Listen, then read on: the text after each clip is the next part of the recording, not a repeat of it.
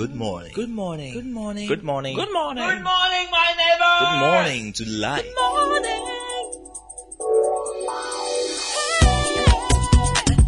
morning. Music. Talk. Inspiration. In perspective. Express yourself. Good morning, my neighbor. City F M, your station. City F M ninety-seven point three.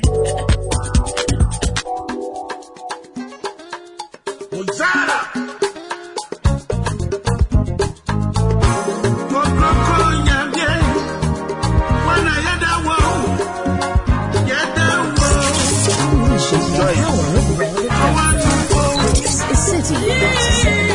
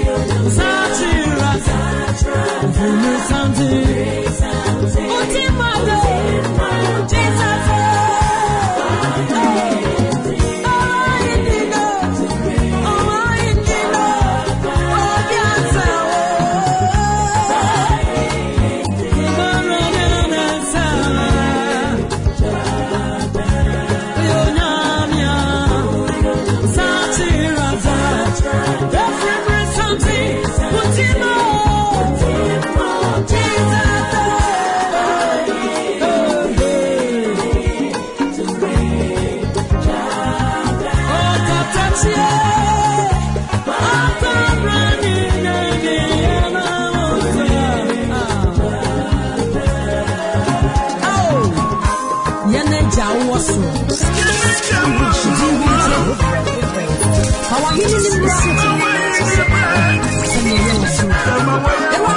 Something is out there.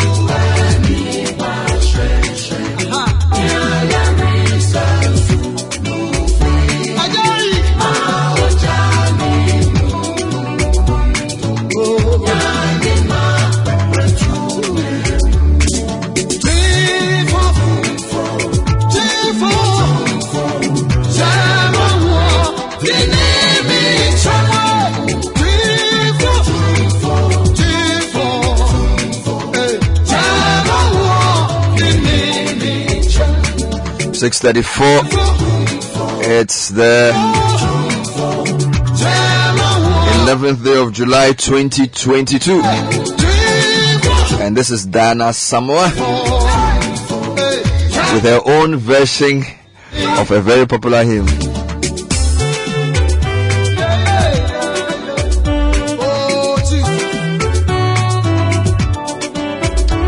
And it's quite interesting what people can do with hymns. Some can take it back to the old classical, some can also contemporize it, and uh, I actually like Dana Samoa's rendition. You know, you could say she's localized it, but it's one of the most, the more popular hymns. Guide me, O thou great Jehovah, pilgrim through this barren land. I am weak, but thou art mighty. It's interesting how Kukui is loving the song, because um, if you had the chance to do it, you would have done it in a different way. So yeah. I like the way you appreciate another way of doing it. Of course, good music is good yeah. music. Yeah, because I gave it to you to rearrange. I'm sure you rearranged in your own way. You could yes. do, you could justify it. You could, um, you could do a lot. You could do all kinds of things. You could classicalize it. Yeah, but I like the song. I like the whole album. Yeah. But do you speak Chi that well? You know I don't. I understand, but I, do, I don't have the right intonations and inflections but, of the language, so I, I don't want to. But if somebody people. says something to you or into you, you understand it. Yeah, okay. Generally yes. That's then you understand the language. There are some people who don't even understand the language. All right. Uh-huh.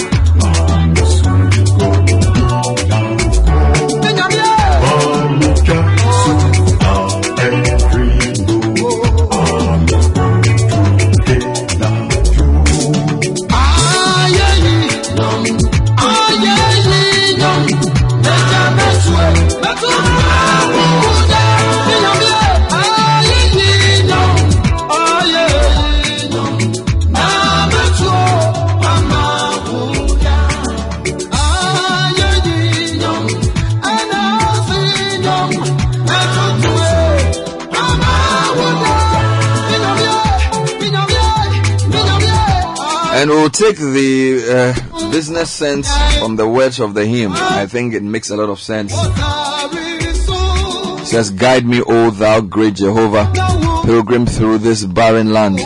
I am weak, but thou art mighty. Bread of heaven, bread of heaven, feed me till I want no more. It's always good to start the day with a hymn, start the day with a prayer, to ask for help when you need it best, you need it most. And Christ said, I have food to eat that you know not of. And he says, my meat is to do the will of he who sent me. That's very powerful. So sometimes when things are down and you feel tired, you can draw strength from within, from the power of the purpose that drives you, from the vision that so consumes you that sometimes you forget to eat. There's always something you do that you can spend hours and hours doing and forget about food. Whether it's playing the keyboard or rehearsing for a song or doing coding, there's always that one thing that you could do without eating. So when they met him sitting at the well, says, have you eaten? He says, well, my meat is to do the will of he who sent me and to finish it. So what is it that consumes you? What is it that gives you single-minded focus? What is it that you can do even without eating? It's a clue to the purpose God has placed in you.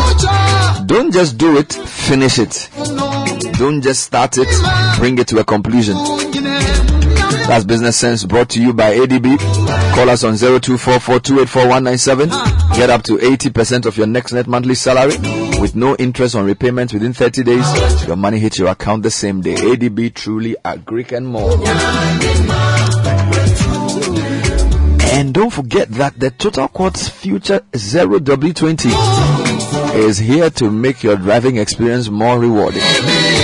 For optimum performance and efficiency of your car, visit your nearest Total service station and ensure your car is well protected.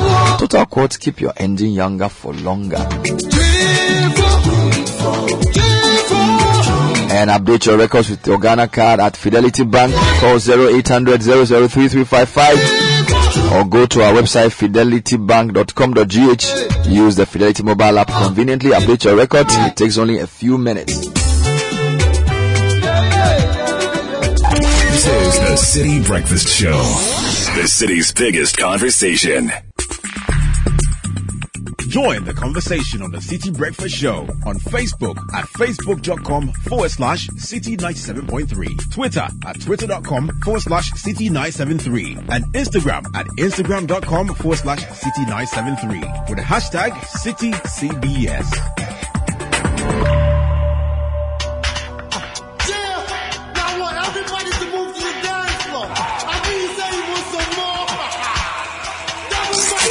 Unleashing the power of relevant radio. This is City ninety-seven point three.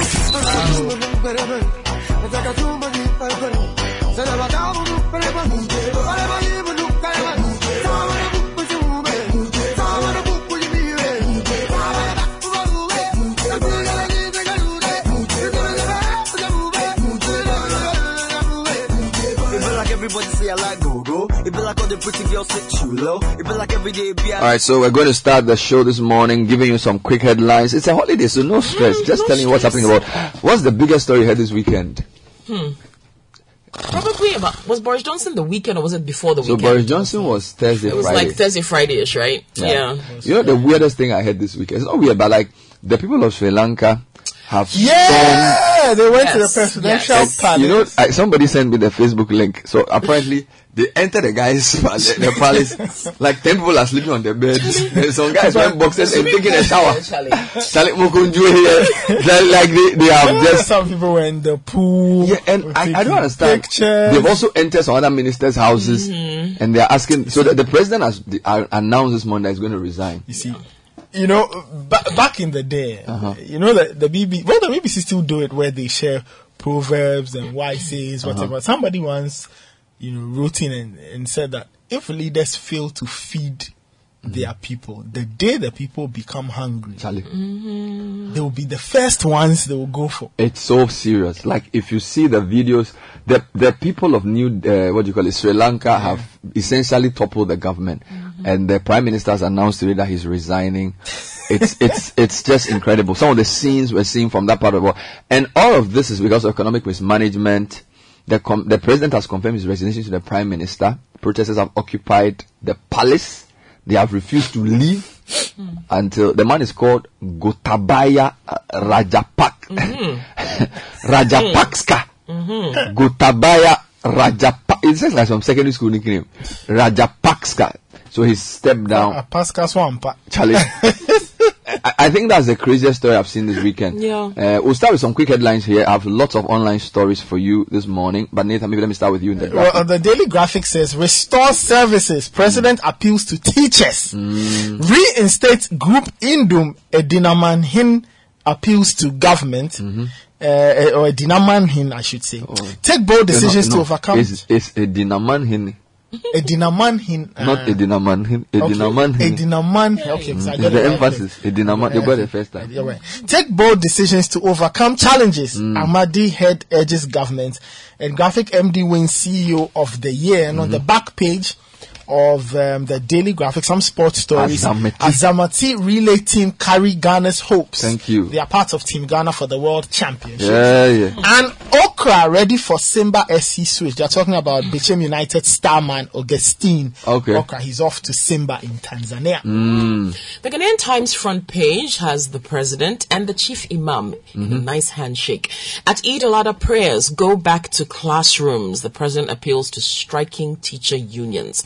Also, now this was another story I heard, mm-hmm. um, which is very, very sad. The assassination of Shinzo Abe. Yeah. Presidents Kufuor and Mahama console Japan. Yeah. Also, be vigilant and report suspicious characters to security agents, says mm-hmm. National Security. And food shortage hits U W R S H Ss. Mm. C H A S threatens to close down schools. Yeah. Let me take you online. Lots of stories. city newsroom dot com leads with Education Ministry moves to resolve food shortage in some S H Ss. Mm. Also, we're committed to resolving labor agitations according to the National Labor Commission. Angel Carbonu slams government over food shortage in secondary schools. And then Franklin Kujo says, stop scapegoating I M F, fix low revenue mobilization. If you go to My Joy Online, they are leading with pension contributions of public sector workers are eight months in arrears, according to the Ghana Registered Nurses and Midwives Association. Also, Ghana Medical Association joins labor unions demanding cola. So this cola, this, this appetite for cola is, is increasing, from teachers to nurses to now doctors. Meanwhile, Nagra strike continues despite Akufo-Addo's plea. And National Security reiterates vigilance as Boko Haram members break jail in Nigeria. And then uh, Upper West Charles has warned that schools cannot go beyond one week. That's the story brought to you over the weekend. Now, Star F M's lead story has to do with the Vice President. Africa can handle harsher economic challenges with technology, he says. Meanwhile, the President is pleading with teachers to resume work, the story you read. Mm-hmm. fourteen remand prisoners granted bail under Justice for All program in Sunyai. And Bamia has embarrassed Akufo-Addo with I M F bailout, according to Jantua. Now, if you go to Ghana News Agency, Muslims urge to celebrate Eid al-Adha with clean hearts. Also, National Security asks us to be vigilant because Boko Haram members are broken jail in Nigeria. And then a uh, president appeals to teachers to return to the classrooms. And then uh, experts say I M F bailout to stabilize Ghana's economy and restore confidence. Now, let me take you to the Ghana Report. We are talking. We are told that G H S and W H O are working to control the Marburg virus disease. And then if you go to the B B C, their lead story, leak reveals top politicians secretly helped Uber. And that's a big story. Emmanuel Macron is among leaders who helped the ride-hailing company disrupt new markets. And then Sri Lankan president confirms resignation to the prime minister is the lead story. And then California wildfires threaten world's largest trees. Meanwhile, there's a very bad story from South Africa.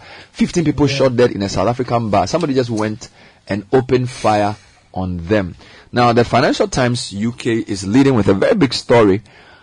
Brazil's Lula on the prospect of an extraordinary comeback. You remember Lula? Yep. Lula, Lula da Silva. Yeah, yeah, we are told that he is called Lu, Luis Inácio Lula da Silva. He's on the verge of a huge comeback.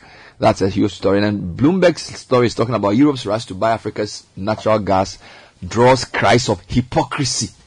Draws cries of hypocrisy. And then your friend is also there. It's called Elon Musk.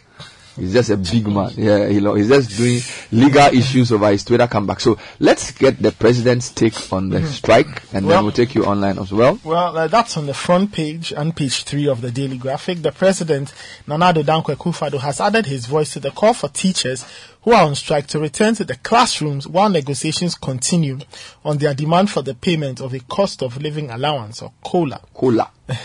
Addressing the National Eid al-Adha prayers at the Black Star Square in Accra last Saturday, mm-hmm. the president asked the teachers to take into consideration the education of students, especially those uh, preparing to write the final exam, and call off the strike so, their, so that their education would not be negatively affected. Mm-hmm. He further appealed to Ghanaians to make sacrifices to help the government stem the tide against the current economic challenges facing the country. Mm-hmm. He said the government had set the example by cutting down its expenditure Uh, cutting down on its expenditure and cutting down salaries of appointees. Yep. He also said we're in a difficult place. The world is in a difficult place. Leaders around the world, like we are doing here in Ghana, are working assiduously to resolve the fundamental challenges that have plunged the world into the current economic situation.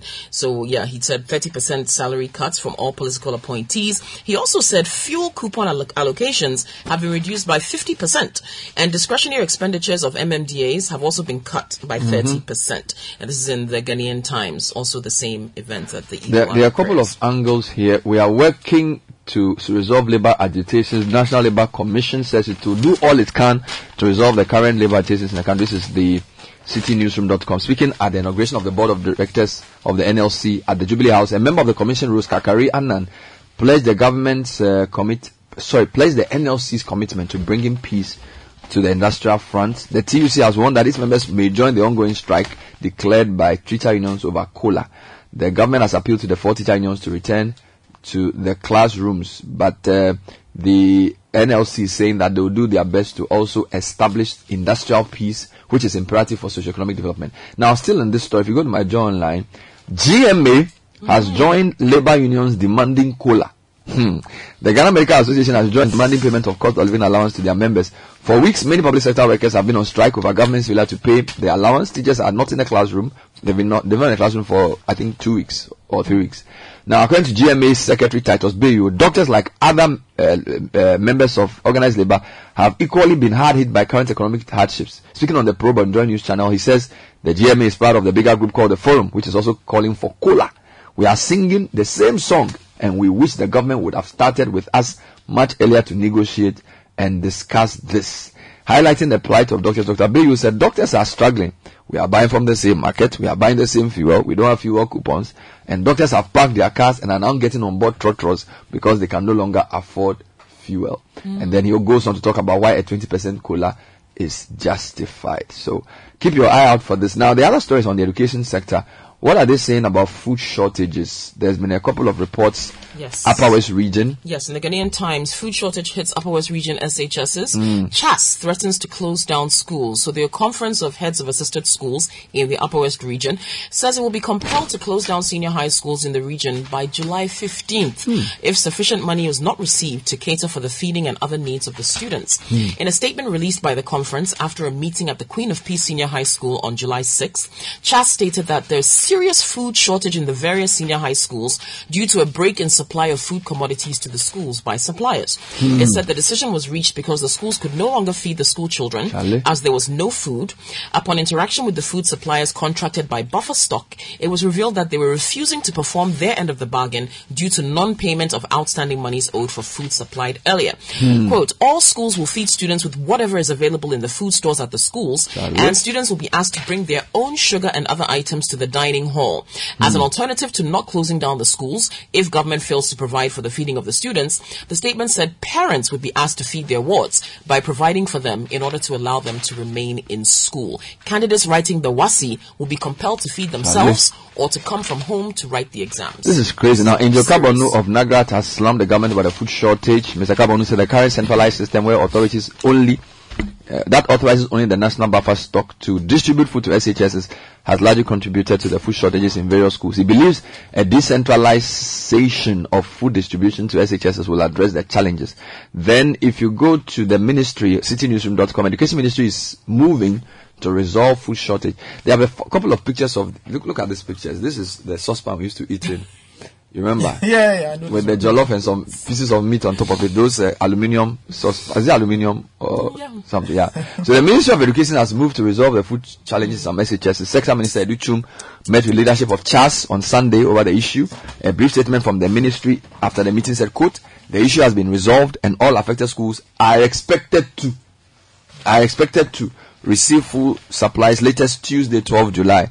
The C H A S last week in Upper West, as you read, warned that S H Ss in the region could soon shut down if the government would supply them with adequate food. Well, we'll wait for tomorrow to see if the food has actually come. The meeting was held. We are told the meeting went well. But I think the resolution is not in the assurance. The resolution is in the food actually getting to the school. So tomorrow is the twelfth. We'll wait to see what happens. Any other story from that area? Um, not really. But all right. If you go to um, the Daily Graphic, page twenty, mm. the people of Elmina are calling for uh, yep. group in Doom to come back. Yep. Mm. So the chiefs and people of uh, Edina, near Cape Coast mm. in the central region, have used this year's Bakatue Festival to drum home the need for Ghanaians to patronize and also use goods uh, produced in the country on the theme, buy made in Ghana goods, use made in Ghana products, and support Ghanaian industries and create employment for the youth. Quite a long theme there. Mm-hmm. The chiefs mm-hmm. took turns to appeal to the public to patronize items, services, and products made mm. in Ghana. Now, they also uh, went on to Um, the Omahin, yes, the Omahin of Edina traditional era, Nana Kojokondria the Sixth, mm. appealed to the government to resolve all issues that led to the collapse of the group Indum companies, especially mm. the bank, mm. and reinstate them. He said doing so would help address the unemployment rate in the area, saying the rate of youth unemployment was frustrating and distressing. Hmm. Hence, reviving the collapsed bank would help resolve the situation for the betterment of all.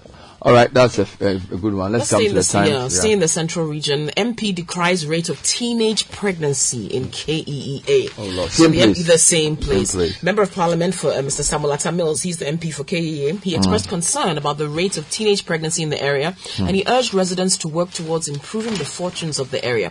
He said he'd been inspecting progress of work on the ongoing construction of a fishing harbour for the area. He called for support for people who were displaced by the recent flood in Elmina and other communities within the municipality. Now, the Minister of Tourism, Doctor Ibrahim Mohamed Awal, in an address read on his behalf, expressed delight about the display of rich cultural and traditional heritage at their festival, which he said portrays the unique African traditions and values. Um, but the teenage pregnancy issue is a big, big, big one, all especially right. in, on the coastline. Well, the, the Ochin has also been speaking on the same theme, mm-hmm. and uh, he's, um, he has chastised men who impregnated teenagers, especially schoolgirls, and has asked them to put a stop to it. He's also asked the, the schoolgirls to concentrate on their studies, following uh, instead of following men, since these men would not be able to do anything good. Mm, what about so the, the parents of the teenage children? What are they also Well, doing? They had, the bit on parents mm. uh, was that the Ochihine, uh, Osajifo Amoite for Ipin, he's advised parents and guardians, especially fathers, to bring forth the number of children they can take care of. Terrible. He said it was terrible and unfortunate that some fathers had brought forth about seven children without being able to feed, clothe, and educate them. Serious. You know, now, let me take you to this security story. Ghana is on high alert over jailbreak of suspected Boko Haram members in Nigeria. It's a City Newsroom report. Ghana security officials have been on high alert following the jailbreak of suspected Boko Haram members in Nigeria. Now, this happened at the Kuje Maximum Security Prison in Abuja on Wednesday night, sixth of July. Official reports indicate that, look at this, oh, at least four hundred forty-three hmm. out of eight hundred seventy-nine inmates that escaped as a result of the jailbreak are still on the run. A memo to the G I S, Ghana Immigration Service, copied to all its commands, announced. And then, according to the story, it is believed that the jihadist group Boko Haram are behind the attacks, which saw the use of high-end explosives and guns hmm. that freed all sixty-four Boko Haram-linked inmates at the prison and are among the escapees who are still on the run. The G I S said, considering the current migration trends of Nigerians within the sub-region, it is most likely the escapees would attempt to enter Ghana through both approved and unapproved routes. So, mm. see it, say it. Let's be part of the security. So let me take you to Sri Lanka. Mm. And uh, for that story, I want to take you to a newspaper in that area. This is the New Delhi Times, just for context, right? Sri Lanka President P M to resign after tumultuous protests, and um, Sri Lanka's President and Prime Minister agreed to resign on Saturday after the country's most chaotic day in months of political turmoil, with protesters storming both officials' homes and setting on setting fire to one of the buildings in a rage over the nation's severe economic crisis.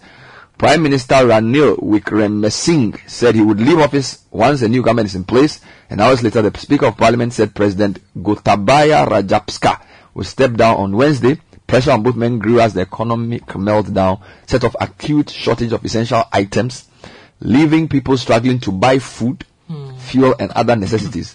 Police had attempted to thwart promised protests with a curfew, then lifted it as lawyers and opposition politicians denounced it as illegal. Thousands of protesters entered the capital, Colombo, swarmed into the uh, president's fortified residence. Video images showed jubilant crowds splashing into the garden pool, lying on the beds, using their cell phone cameras to capture the moment. Some made tea, others issued statements from a conference room demanding the president and prime minister go. Protesters broke into the prime minister's private residence, set it on fire. The man's office said it wasn't immediately. Charlie, all kinds of things. So, some guy before was in the shower wearing some black beautiful. Charlie, wait, wait, wait, wait, wait, wait. As if he doesn't. He left his house, entered the prime minister's shower, wear some black the boxer one, shorts. The one that will wake me. Hey, lie the bed. Charlie, they lie the bed somewhere. They drink, Charlie. Uh, Charlie, say Papa Nyefi, Aboni so Nyefi. Now, let me just give you a final one. Uh, um, Senegal has received a loan from the uh, African Development Bank oh, to produce emergency food. This would help eight hundred fifty thousand small-scale farmers grow thirty-eight million tons of additional wheat, corn, rice, soya bean, and other crops. So, because of all the Russia-Ukraine issues, the African Development Bank has loaned Senegal one hundred twenty-one million euros to implement an emergency agricultural program. We'll end it here. Thank you very much. We say good morning to all the Sri Lanka, the people of Sri Lanka. This is the City Breakfast Show, the city's biggest conversation. The City Breakfast Show.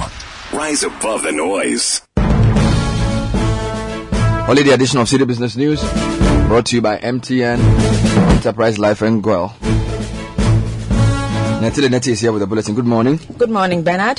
Hello and welcome to the breakfast edition of City Business News, proudly brought to you by M T N, Goil and Enterprise Life, your advantage, and powered by your most comprehensive business website, city business news dot com. My name is Natalie Nettie. Coming up, economist Professor Peter Quartey urges government to use a media budget review to reduce the e-levy rate, and stakeholders within the cocoa sector call for measures to address the illegal cutting down of trees.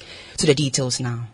Ahead of the presentation of the twenty twenty-two Media Budget Review, the Institute of Statistical, Social and Economic Research, I S E, is calling for the reduction in the current charge rate of the electronic transfer levy, the e-levy. The presentation of the Media Budget Review by the Minister of Finance, Ken Oforiatta, is expected to come off on the thirteenth of July twenty twenty-two. There's more in the following report.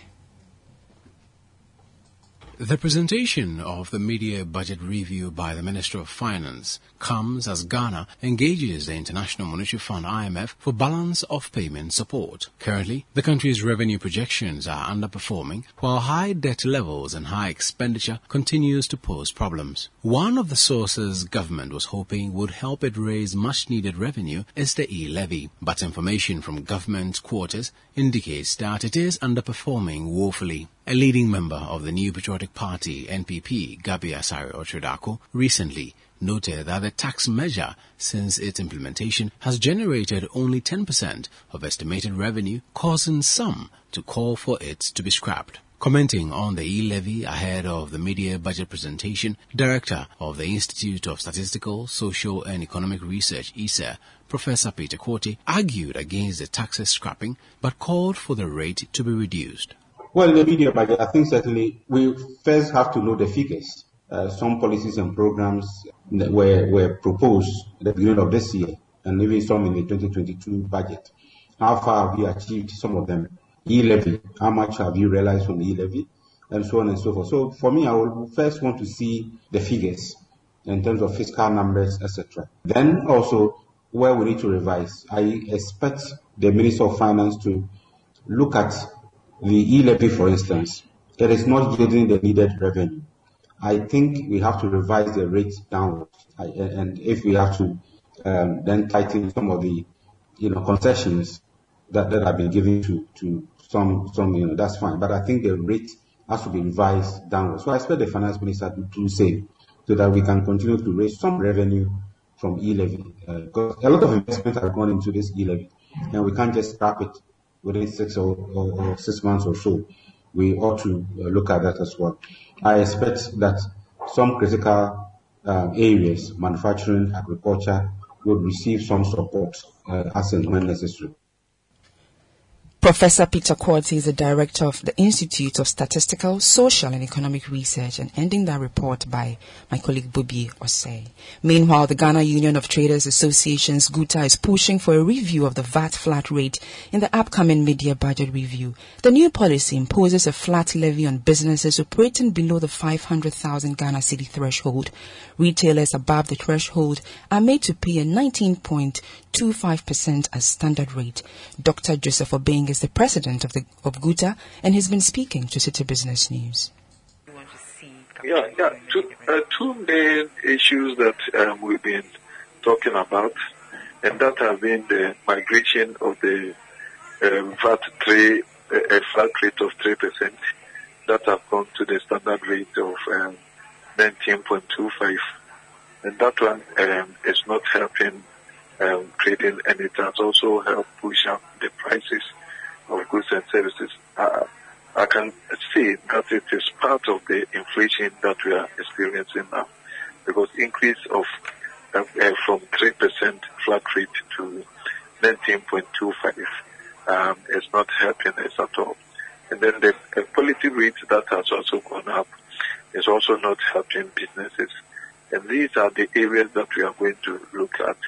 Uh, that we are going to push uh, the finance ministry to think again. And uh, we will know that if we will revert to the flat rate, government will even have it with or of enhancing the uh, uh, the revenue, because taxes, when they are affordable, the compliance level is high.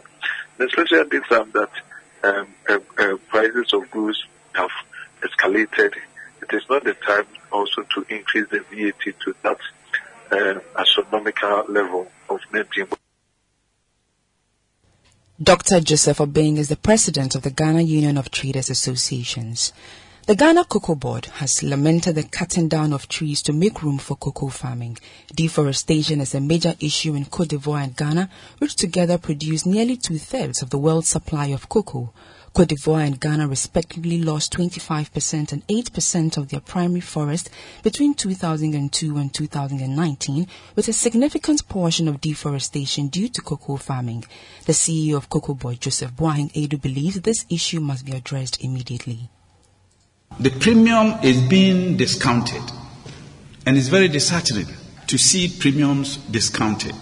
Now, what is happening is that once premiums are discounted, then it means that industry is telling us to inform our farmers to also discount the quality of the cocoa. But I do not think that is what the consumer wants.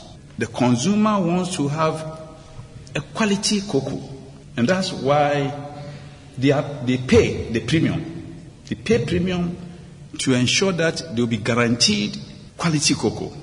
And once you discount the premium, the origin, then it means that all quality must be removed from the equation when the farmer is bringing cocoa for us to bring to you. And that's why we are here today. From our perspective, we do not think premium should ever go below zero. Joseph Boaheng Adu is the C E O of the Ghana Cocoa Board. To ensure the quality of petroleum products sold at the pumps is not compromised, players in the oil and gas services sector are demanding the strict enforcement of standards and protocols across the value chain. The National Petroleum Authority was established by law to regulate the petroleum downstream industry in Ghana, and Benjamin Armstrong, the managing director of B D Group Ghana, believes the authority ought to ensure the compliance of businesses in the space to regular mandatory cleaning of their storage tanks, for instance. Mister Armstrong believes this would ensure residue accumulated in the tanks over the period does not find its way into the vehicles of consumers, which could damage their assets. He spoke on the sidelines of the Ghana International Product Awards in Accra. The fuel storage tanks build up sludges and water because they are buried underground, and fuel itself at a particular time, at a particular point in time, decomposes into its various components. So it is recommended that the fuel storage tanks are clean. But the challenge is that some of the oil marketing companies do not do it as regularly as required. Technically, if a fuel storage tank is not clean and sludge is built up and water builds up in the fuel storage tank, chances are motorists will pick up the dirt and the sludge from the tank. You know, the dispensing pumps that we have at the filling stations have filters. Those filters are supposed to filter the fuel and take out the sludges and water. Some filters get clogged, and when they are clogged, they are not able to retain the water and the sludge, and this is transferred to the motorist when he goes to the filling station to buy the fuel. Benjamin Armstrong is the managing director of B D Group Ghana. And that does it for the breakfast edition of City Business News, proudly brought to you by M T N, Goal and Enterprise Life, your advantage, and powered by your most comprehensive business website, city business news dot com. My name is Nettie Neti. Have a good business day.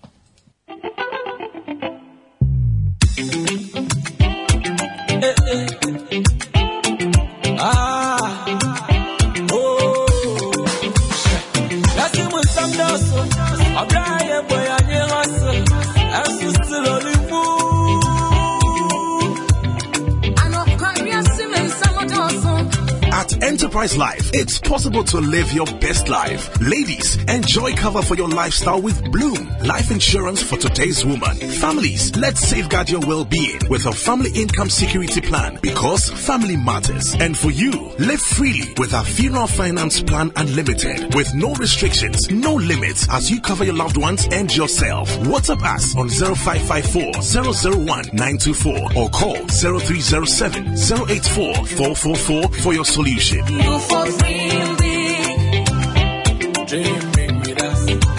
Enterprise, your advantage. Jack, you know my boss owns a fleet of commercial cars, and he drives only brand new vehicles, latest. Before he hired me, this is what he said. Krachi, my vehicles are my investment. It is a winning, now winning, and you buy any fuel apart from oil. Waboka, sign this undertaking. But he was right? Yes, and he's right. Goil stocks only higher grade fuels, further enriched with X P three, multifunctional enhancer, more efficient, eco-friendly, and at no extra cost. Available at every Goil station. Ajibebia. Goil Super X P Raw ninety-five and Diesel X P, higher grade fuels, excellent for modern engines and all vehicles. Goil, good energy. Yeah, yes, yeah.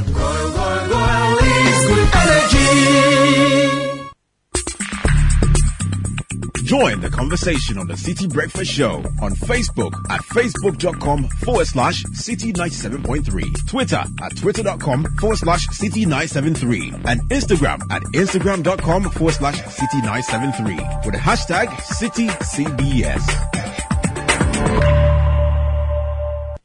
This is the City Breakfast Show, the city's biggest conversation.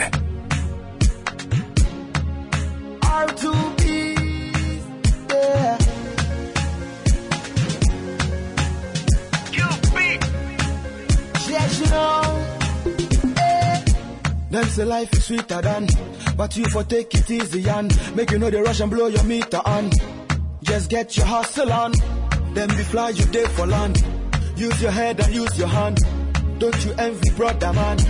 After all, we all be one. No, hey. And I saw a very nice story today that promotes the Africa agenda. We missed it, but I thought it's, I'll bring it to you. Page twenty-nine, Daily Graphic. Namibia's beef enters Ghana's market. And it's a, it's a I like the story. Namibia's beef. So, story by Benjamin uh, Glover Tete.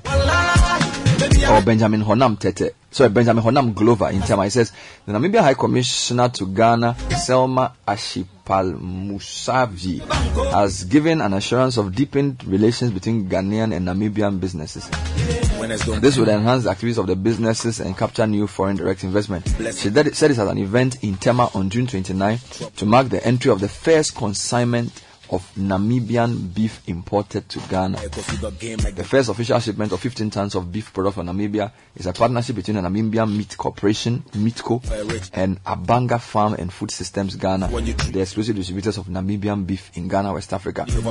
Now, Namibia is renowned for its export of beef and related products, while Ghana is a major meat importer. The beef from Namibia is grass-fed with no added hormones, which makes it unique. With the high quality of breed, it is not surprising that Namibia in February twenty twenty became the first African country eligible to export meat to the U S.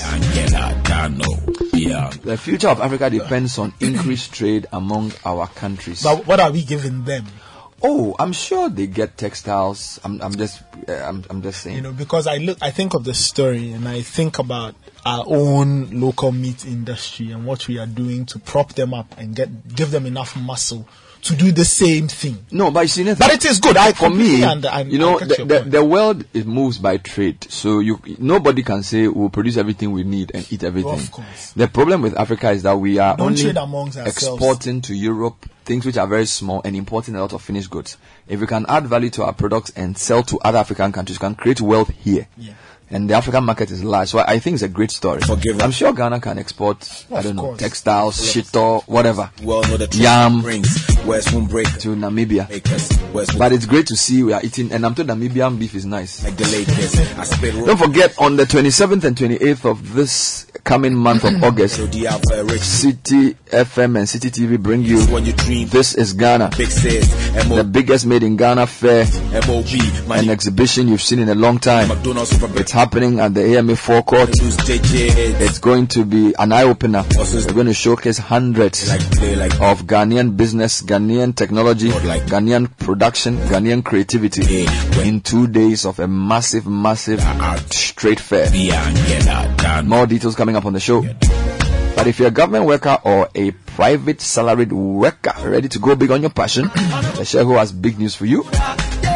Take a new loan between the months of May and August. Receive a cashback reward. Apply for our competitive payroll loans now. Get rewarded really big. Call zero five seven seven, six nine nine, nine two three. Let's go big together. Leshehu, let's improve life.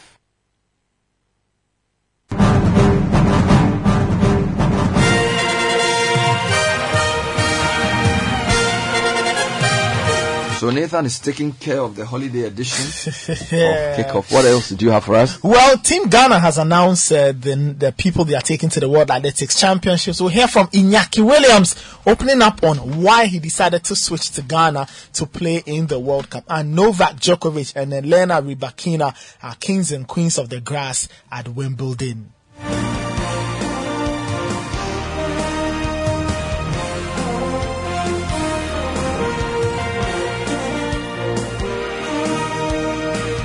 And let's start off with some athletics, and Team Ghana has finally uh, announced who and who and who will be competing for the nation in the upcoming World Athletics Championships in the United States. Now, the team was announced yesterday by the Ghana Athletics Association. There are seven athletes in there, two coaches in there, and three officials, including the President and General Secretary of the Ghana Athletics Association. The athletes are Deborah Akwa, Joseph Polamwa, Benjamin Azamati, Alex Amankwa, Joseph Menu Drew, Sean Safu, and Emmanuel Yeboah. Now, Ghana will be taking part in the women's long jump that will be handled by Deborah Akwa, with all the other guys in the team participating in the men's one hundred meter, two hundred meter, eight hundred meter, and four by one hundred meter relay events in the competition. Now, the World Athletics Championships begin on Friday, July fifteenth.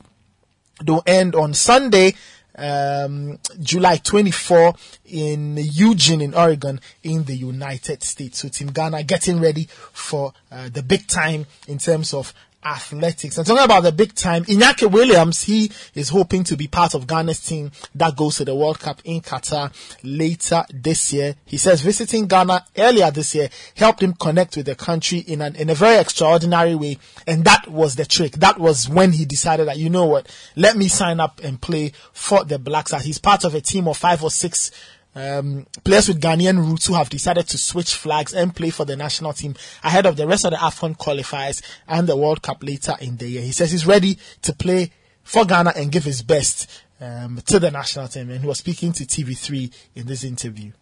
Yes, I, I'm confused uh, because I come here and I see yeah. all the people, uh, all the things. When I in Spain, I don't see uh, in direct. Yeah. And very scary, my, my, my, my skin is, is wow. Uh, for me, and uh, see the people is very important, and uh, the people uh, loves me. Uh, she take photo. Uh, Uh, she tell me come to Black Star. Uh, maybe, maybe yes. I don't know uh, now, but maybe yes. Uh, I'm very happy to stay here, and maybe I'm I'm Black Star. Me don't say I am Ghanaian, okay. But my Ghanaian is here in my hair, because uh, I enjoy in, in this country. Uh, I see my people. I see uh, my parents, and my parents is Ghanaian because me I Ghanaian. Inaki Williams, forward for Athletic Bilbao, now eligible to play for the Black Stars. He was speaking to T V three's Juliet Bewa in that interview. Let's talk about the Black Stars a bit more. One player who could be playing alongside Inaki Williams in the World Cup is Osman Bukari. Now, he has started playing for Red Star Belgrade, and he scored on his competitive debut as they won four zero over Radniki Nice in the Serbian Super League over the weekend. He was named in the starting eleven, and he got his team's fourth goal as they started the Serbian League season on a banger. Uh, we stay with football, and um, Black Princesses, they are the country's women's under twenty team. They are going to Costa Rica to play in the World Cup. Now, one of the players in that team is Sharon Essinam Sampson. She's revealed the team's ambition to do very well and possibly win the next under twenty Women's World Cup. Now, she's nineteen. She was Uh, born in Sweden, but she has decided to play for the Black Princesses, and she says she and her teammates can make an impact despite being placed in a very, very difficult group that has Japan, U S A and the ne- Netherlands as the other teams in the group. Two years ago, we went to Morocco and played against them for a friendly game, which was an amazing opportunity and a memory for life, so I really loved being here. As previously said, this is my second time coming to Ghana representing my nation, but this time is so much more different. Every training is so much more tougher. The uh, the players I'm playing with are putting in one hundred fifty percent work effort, and I really love it. We are really training as a team who are willing to do whatever it takes to take home the, the World Cup twenty twenty-two. So that's Black Princesses forward Sharon Essinam Sampson speaking there. Let's stay with women's football. And in the twenty twenty-two Women's AFCON that's taking place in Morocco, Nigeria, South Africa and Botswana have booked their last eight places in that competition. Nigeria beat Burundi yesterday. They beat them four zero thanks to goals from Rashidat Abijadeh, Peace Effie and Uchenna Kanu, who scored twice. South Africa needed a late goal from their substitute in Tabisang Majia to beat Botswana by a goal to nil to qualify as group winners. So South Africa finished first, Nigeria finished second, and Botswana, they made it as one of the best third place teams in that competition. It's the first time they are here, and uh, at the first attempt they are in the last eight. So congrats to the Botswana team. We go to Europe, where the women's Euros are happening in England, and yesterday was a good day for France. They started Group D on a very hot note. They beat Italy by five goals to one. Grace Guerreiro scored a hat-trick in the first half to help France win by that uh, heavy margin. In the other game played yesterday, Belgium and Iceland drew one one in that encounter. We stay in England for some transfer news, and Raheem Sterling, he's in London to undergo a medical um, ahead of his move to Chelsea. The two teams agreed a forty-seven point five million pound move over the weekend, and Raheem Sterling is set to do the medical. Should that go well, he'll be joining Chelsea on their pre-season tour of the United States. A good part of the team is already there, and if he passes the medical, he'll fly there to join them as they get ready for another season in England in terms of the Premier League. Now, a player who um we'll see Raheem Sterling as a former teammate is Erling Haaland. He's currently Manchester City's number nine. He was unveiled over the weekend at the Etihad, and he was speaking about getting ready to play in the Premier League and helping Manchester City win the elusive UEFA Champions League title. Uh, like I've been doing um, my whole uh, my whole career, uh, try to enjoy every single minute, every moment. Uh, To try to not to think too much, because uh, I think overthinking is not a good thing for uh, every human being. Uh, I just try to relax when I can relax, and to uh, enjoy every single moment when I can, and uh, to work hard. What I'm going to say is, uh, I said it before, Champions League is uh, that's my favourite competition. So uh, I think you have the answer there. Erling Haaland, Man City's new number nine, speaking there, saying he wants to help the team win the Champions League. We'll see if City can do it in the coming season. Let's end with some tennis. And it was a good weekend for Novak Djokovic. He's won his twenty-first Grand Slam title after he beat Nikyrgios in four sets to win the Wimbledon title over the weekend. He lost the first set but rallied back to win three more to give him yet another title, his fourth straight Wimbledon title and Grand Slam title number twenty-one. Let's hear from Novak Djokovic speaking after he became the newest winner of the Wimbledon Tennis Championships. I mean, obviously, uh, over the moon with uh, joy and happiness of, of uh, experiencing this moment once again. I've said it, next tournament is uh, extra special for me because it has been the first tournament that I've ever watched as a kid that got me to to start playing tennis. Um, so I don't I don't take any wins for granted, particularly not in, in Wimbledon. In contrary, actually, it, it feels um, special in its own way. Of course, having family and close people in my life here to share this victory with them, it was um, was beautiful. twenty twenty-two men's Wimbledon title winner Novak Djokovic speaking there. In the women's final that was played on Saturday, Elena Rybakina, she beat Ons Jabeur by two sets to one, three six, six two, six two, in a match that lasted one hour, fifty-one minutes. And for Rybakina, it was a very extraordinary way of when they came back from a set down one and celebrated in the calmest manner possible there. We wait to see if she can add to this by winning some of the other Grand Slam titles. And that's how we end this morning's edition of Kickoff, proudly brought to you by Leshego. My name is Nathan Carr. Many, many thanks for listening. There's more sports on city sport online dot com. We have more sports news for you in our subsequent bulletins. Have a fantastic holiday. Stay safe, take care, and please keep listening to the City Breakfast Show. Join the conversation on the City Breakfast Show on Facebook at facebook dot com forward slash city ninety-seven point three, Twitter at twitter dot com forward slash city nine seven three, and Instagram at instagram dot com forward slash city nine seven three with the hashtag City C B S. Unleashing the power of relevant radio. This is City ninety-seven point three. Call it ethnodoxology. Let's do this. You wanna wave your hand in the air from side to side, everybody.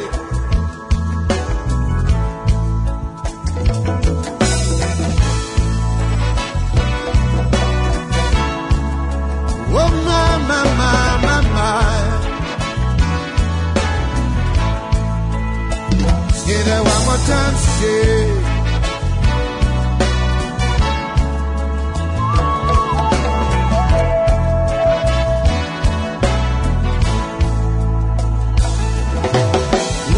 Siaklo ajenawo adesiade aruma globe oh atetoye oh wa wenyezia galo. Everybody say glow siaklo ajenawo Desiade, yeah, Abumaglo, Apollo, Apollo, Yehoah,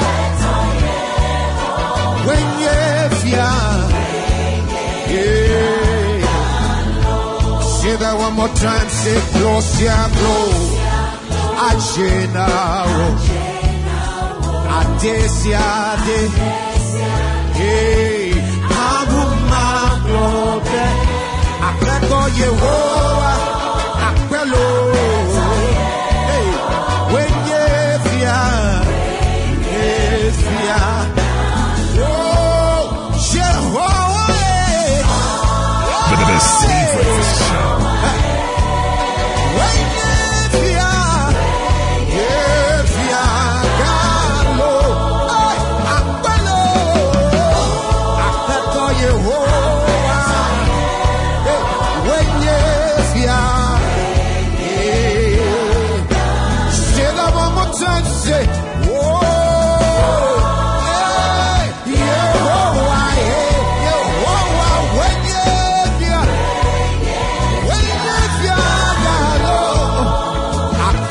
Yehovah, yeah. When Yeshua,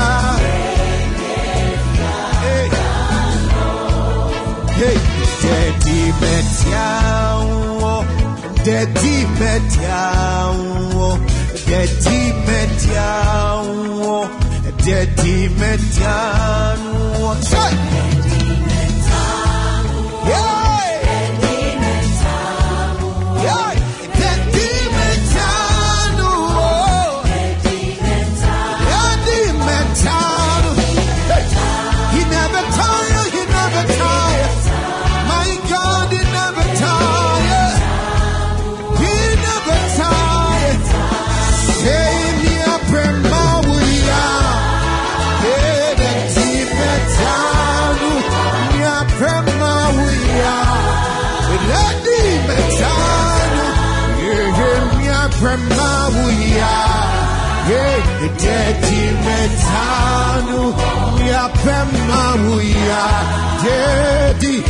One more time. Oh, we are Premawuya.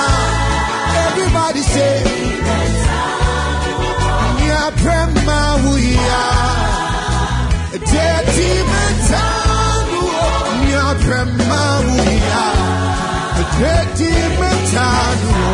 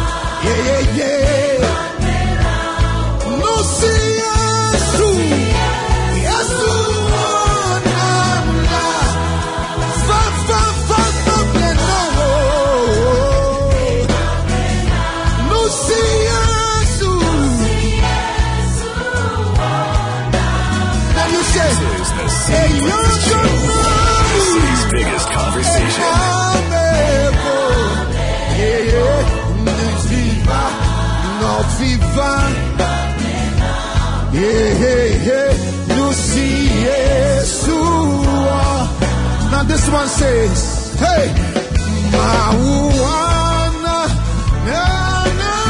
Come on, everybody raise it up, come on. Ya, na, uno. Hey, Mawuana, na, na, uno. Alesiwa, no. Say that one more time, say, Mawuana.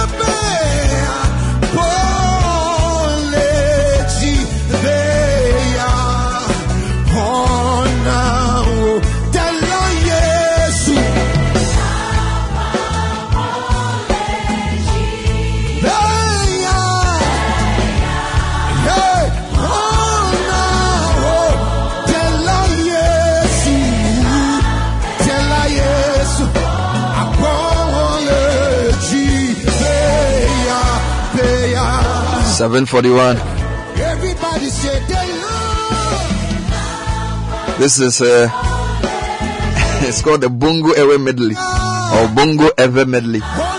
Bethel Revival Choir. This particular song, my favorite on the album so far, and led by Akesi Brimpong. Happy birthday to Missus Bridget Na Odale Dunman, coming from Zelix Dwayne.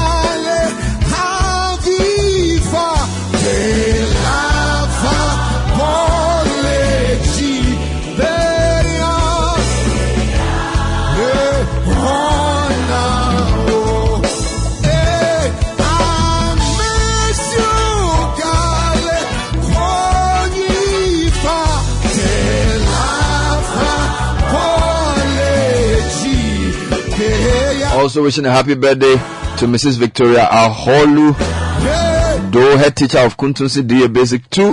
Wishing you the very best of life from Dennis, Belinda, Eunice, and the entire congregation of the Treba E P Church. Missus Victoria Aholu Do, happy birthday to you. And to Missus Stella Mawunyaga, you are such a wonderful soul. God's blessing and a blessing to me from your husband. Sorry, Kafui, Kafui Agbeleze. It's your husband. To Missus Stella Mawunyaga or Mawunyaga. And happy birthday to my dear husband Felix Bote Kwame, C E O of Walla Africa. My Papa Nono. I wish him a good and pleasant day and year. I want him to know that we adore him so much. Blessed love to him from his wife Bex.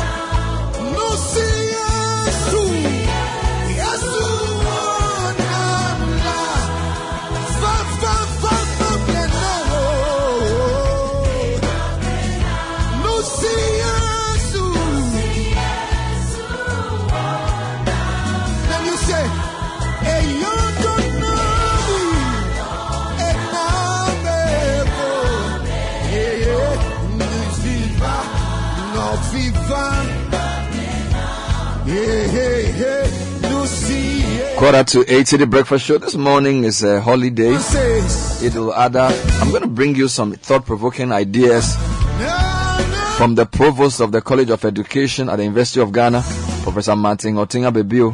His inaugural lecture at the University of Ghana, Legon D A P, Double Standard, Single Purpose, Deconstructing the Fence Wall for Sustainable Municipal Waste Management. That's coming up later on the show.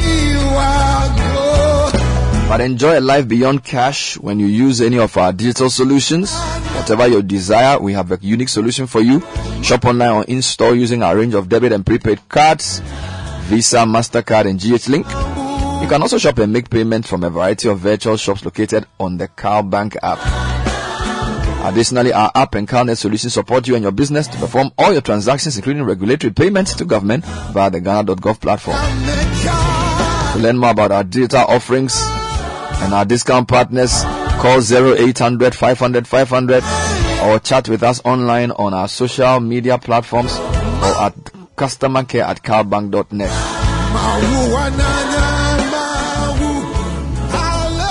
And if your SIM card is still not registered, remember from thirty-first of July, all SIM cards that are not registered with the Ghana card cannot be used to make voice calls, mobile money service or internet or other services linked to the SIM. Re-register your Vodafone SIM card and get free one gig data and one hundred minutes of talk time. Your re-registration is not complete until your biometric is captured. Don't wait till you are disconnected. Visit your nearest Vodafone retail center or agent to complete your SIM registration today. You get one gig free and one hundred minutes talk time.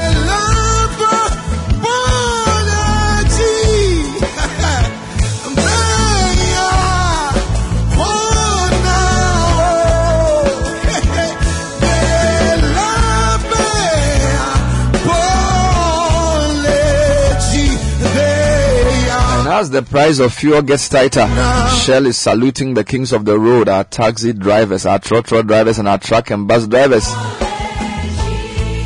You won't journey alone. We've got Shell Fuel Safe designed to last longer and make your hustle more rewarding. Don't settle for just any fuel. Make the choice with Shell Fuel Safe. Build points with your Shell Club points for free family and third-party insurance cover, as well as groceries and other basics for your future. Visit your nearest Shell station today. Join the Shell Club. Enjoy the fuel that takes care of your car, so you can make more to take care of yourself and your family. Say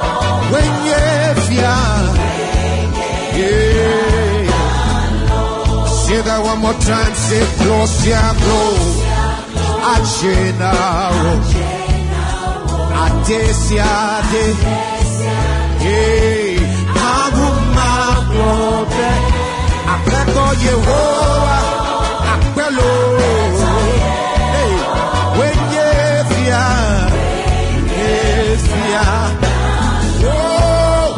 as you can tell, I'm in the mood today.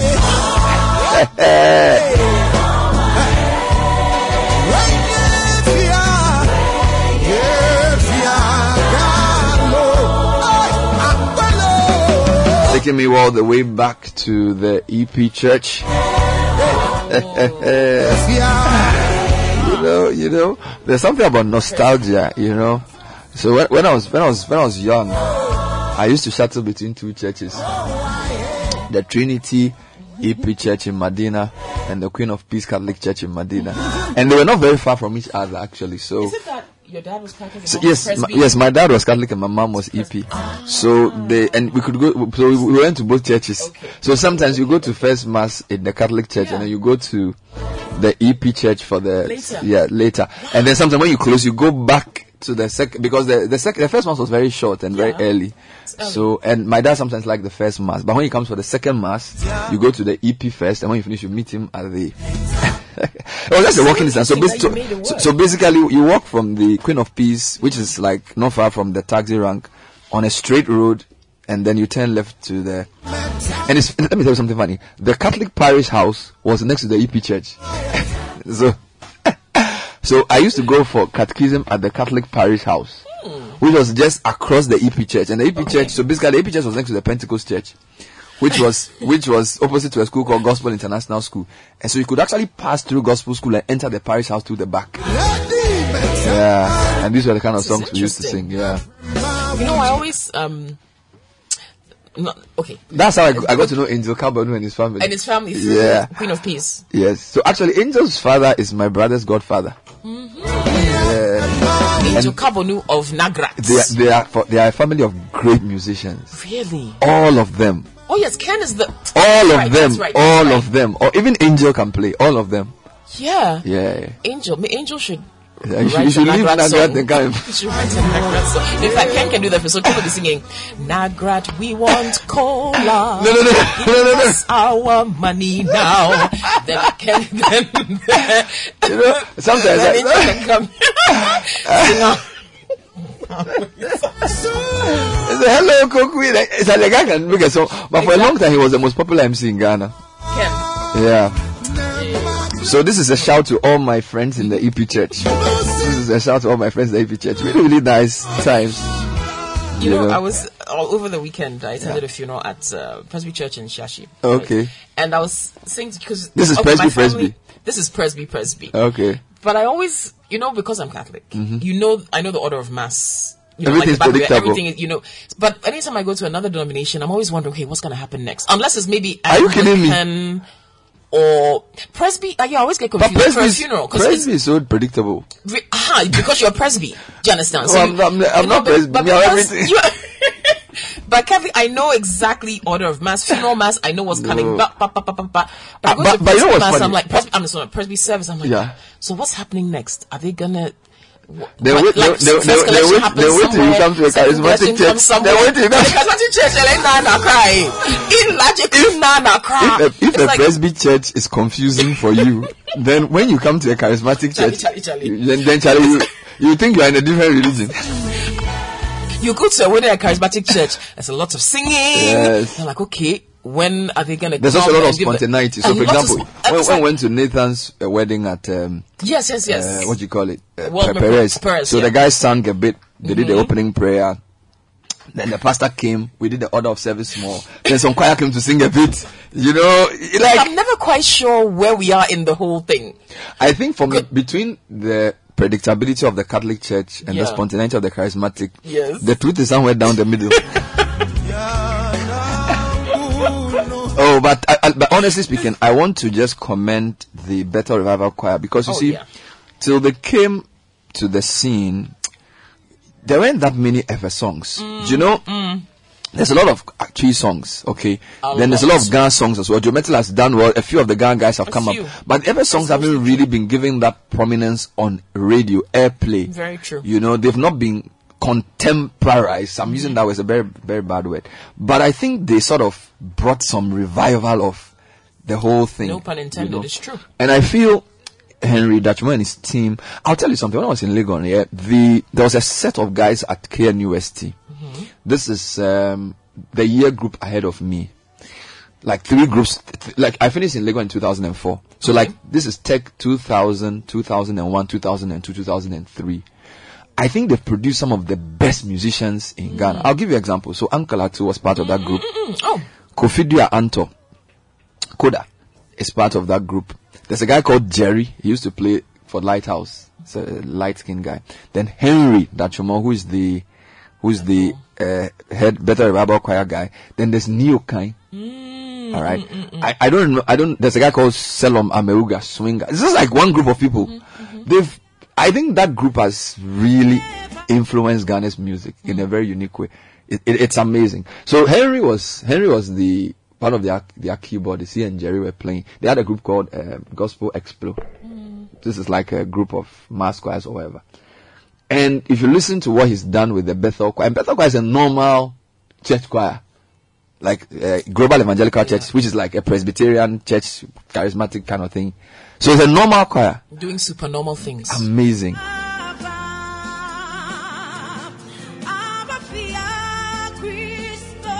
All right, so so I'm in that mood this morning to play a few of the of the songs for you. But it's nice, you know. You mentioned choir, so like yeah. in the U S, you've got the Brooklyn Tabernacle Choir. Yeah. You know, you've got the the um, Mormon Tabernacle Choir. You've got these choirs. One of my favorite like U S choirs is called the Mississippi, Mississippi Mass Choir. choir. Uh-huh. Mississippi Mass Choir. You know, so yeah, I think you're right. We should do more choirs. You know, I'll tell you something. City used to do a, a, a city. We used to do a program called Toda Praise. Mm. At the time you were in the U S, mm. two thousand five, two thousand six, two thousand seven. Where would invite church choirs to come and sing. It was successful for a while, and then it sort of metamorphosed into something else. Oh. Yeah. Because, you see, to, to get choirs to a venue, you need a big venue. Because yeah. choirs are already big. Mm-hmm. You know, so we, we had that. It was like an intellectual of a sort. We did it for like five years. Oh, oh yeah, yeah, yeah, we did. We did. I remember. We, we, we, did, we did some at Winners Chapel and at a few other places. So maybe we should do another choir event. Mm-hmm. A, a choir...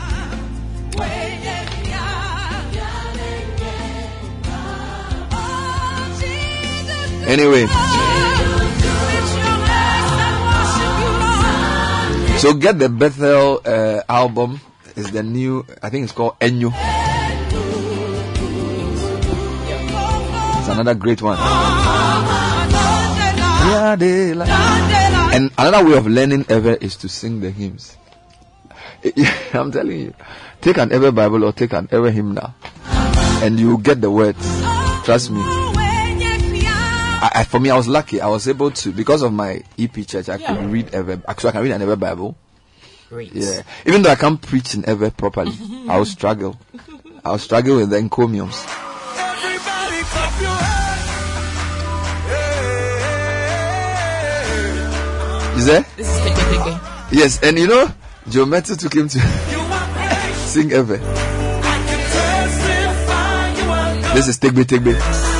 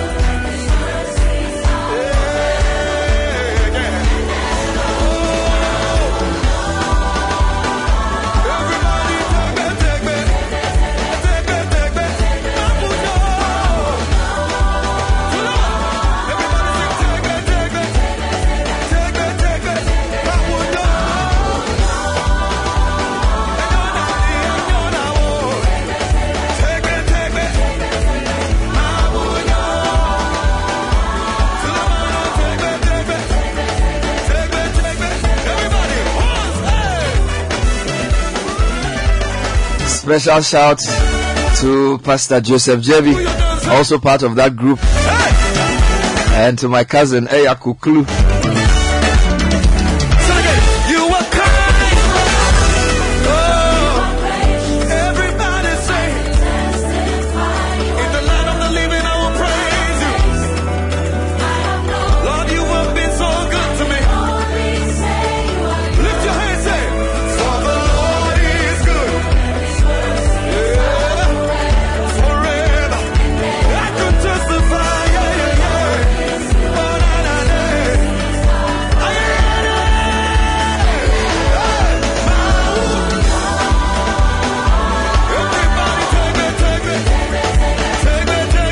Three minutes to eight on a City Breakfast Show. It's a holiday edition, taking it light and slow, taking it exciting. And because it's been a tough year, we at Kimo Homes want to play a part in helping you complete your building project by offering you a twenty percent discount on all sanitary ware and kitchen sets from now till twentieth of July. We're on the Springters Road near Manette Junction. Harry, while stocks last.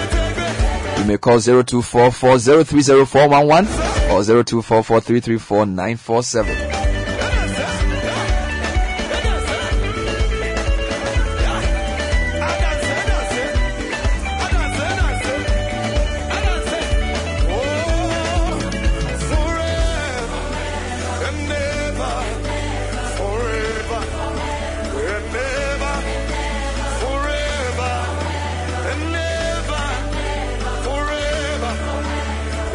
And from the first of July, all charging entities will be connected to the Ghana Revenue Authority Common Platform. This will ensure that the one hundred cedi exemption per person on daily basis is enforced across all mobile platforms. Remember to link your Ghana card to your bank accounts and mobile numbers to enjoy the e-levy with exclusions. If wrongfully charged the e-levy, contact your bank or telco. Let your taxes work for you. Let's build Ghana together. Message brought to you by G R A, the Government of Ghana, People of Ghana.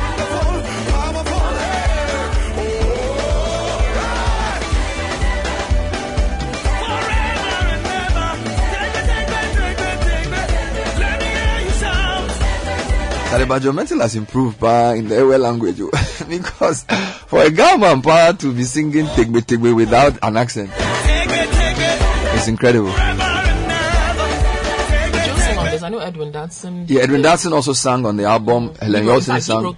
Actually, what they did was they assembled non-Evers to sing mm-hmm. almost all the songs to just universalize the song. That's it. Yeah, it was a massive project. They should have had you on as well. Mm.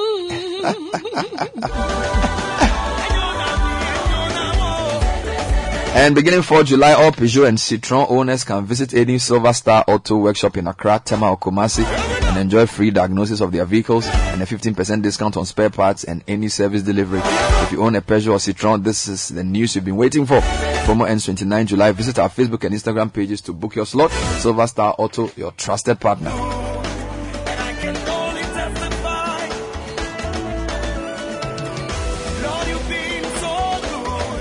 And I'm sure you know that having a generator is no longer a luxury. Mm. It's now a must-have, whether you are at home, an office, a factory, a hospital, or a supermarket. Now talk to G and G Technical Services. They have a one hundred percent indigenous company with almost thirty years experience in generators. Their generators are efficient, reliable, quality, durable, and backed up by unique twenty-four seven after-sales support. Call zero two four four one seven zero two one two.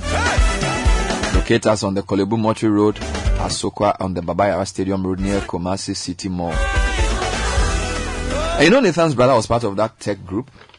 Ah, yeah, Nana Addo was part of that group as well. Mm. You know, I always say creativity and uh, almost every good thing comes out of an ecosystem. So you don't need like people from so many places. Once you have the right environment and you have the right atmosphere, you can produce like so many great things. It's like leadership as well. Hmm. You know, you can produce a generation of leaders from. You'll be surprised that maybe one or two uh, mentors would have mentored a hundred of them. Mm-hmm. You know, a lot of people talk about how when they were in the Bree Girls, they had this headmistress, or when they were in Wesley Girls, they had this headmistress, or they had this teacher. And out of like pre-seconds, we have Missus Echampong, who I can say mentored like probably fifteen generations of just leaders. A lot of them are doing very well. Just one woman Right? So it doesn't take so much to produce something great. And li- listen to all these musicians doing so well now. Most of them were just doing it for fun on campus. But now you can see how so many of them are doing great music, yeah. you know. So when you when you have when, when you get something to do, don't think that, oh, I'm just teaching it. Like, let's assume you're teaching music. So maybe you have a, a music school where you want to teach like girls between or kids between age eight and twelve, and you do it for ten years. You'll be surprised that out of that group will come like a world class somebody. You know? So people shouldn't you don't need um a world stage to produce a world champion. You know? Like the guy who trained Azuma. They were just doing it in Bukom, but like the guy is now a world star, whatever. So sometimes if you're doing something local, you're on campus and you're singing, you're rehearsing every day, and you have like a group of people with you who's playing, playing, playing, playing, playing, playing. You wake up one day and realize actually these guys have spawned a whole generation of world-class musicians, and that's what the tech thing has done. Let me end this session with another of my favorites. This one is from M O G. And my favorite song on this one is a song in um, the Krobo language. But it's the third or fourth song. So sometimes you, you just listen. When we get to that song, you will hear one of my favorite praise songs around this period. Emoji. Yes,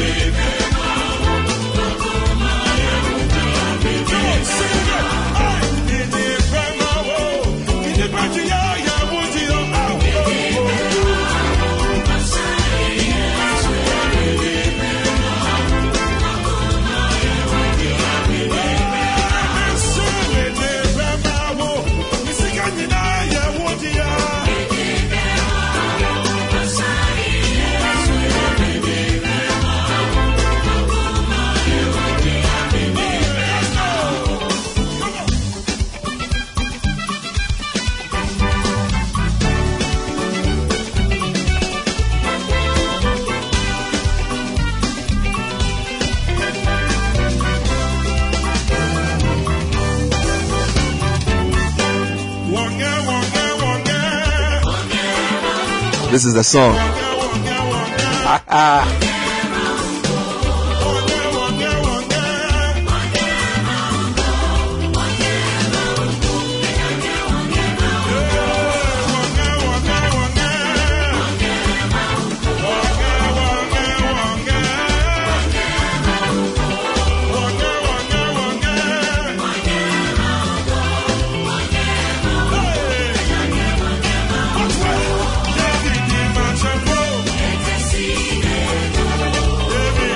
But do you understand this song? This song, they be too much. You know, uh, Krobo is not too far from F S, so I get it. So basically, I think we, we, we have we have a certain God. Wange, wange, wange, wange, mauko. So Mau in Mauko is like Mau. We have a certain God. We have a God. And then he says, David Manchepo. David, even David the king, he he he stood up and danced. David Manchepo etesi ne edo. So they are using, you know, in, like in a, yeah, if you say in Ghana, Joe, some, but yeah. Krobo will say eh, eh, he got up and danced, okay, because we have a God. So it's a very simple song. I love it. I, I don't know where they, who who created the song. It's a bit too much. Shall I go back to the wange wange thing? All right. A few shouts coming in.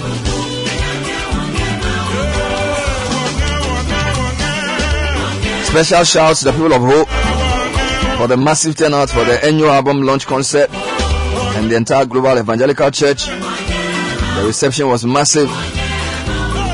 Coming in from David Asiwome.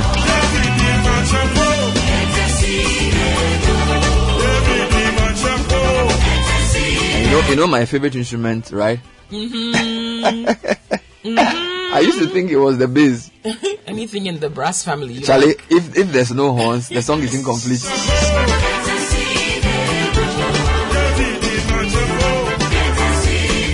Happy birthday to my mom, Madam Victoria Aholu Do.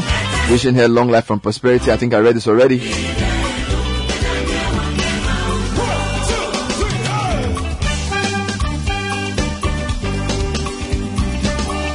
All right, I'm going to do something briefly before I review the, the lecture.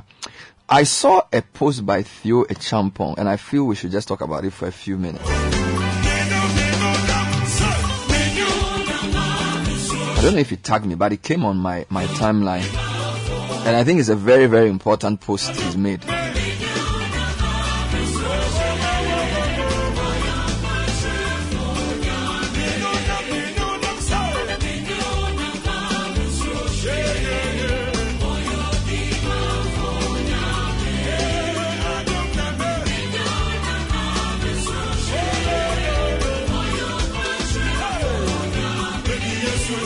So he quotes somebody called uh, E K or A K Mensa, and he says, A K Mensa writes, now look, you know this, French fries cost around forty cedis or five dollars in Accra. Like he said, I don't know.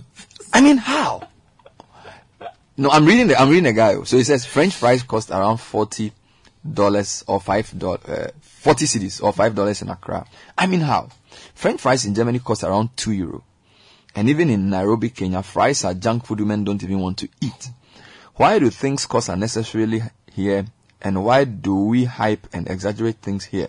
For example, in Ghana, a lady associates eating French fries and chicken with bigness and luxury.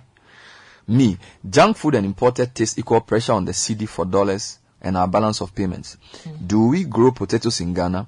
Why can't we substitute with yam, cocoyam, cassava, and sweet potatoes? Let me illustrate with an example. Nigeria has been using its trade policy tools to support an active import substitution policy for various staples. We can see that with them becoming self-sufficient in rice production. Recently, Nigeria has put a ban on buying dollars to import milk. This has prompted multinational dairy companies such as Denmark-based Aria Foods and French-owned Danone, who produce Danone milk, to invest in cattle farms in Africa's biggest economy. The Central Bank of Nigeria rations dollars and has banned or barred importers of forty-five products, including milk, from accessing foreign exchange from the authorized market, which is tightly controlled.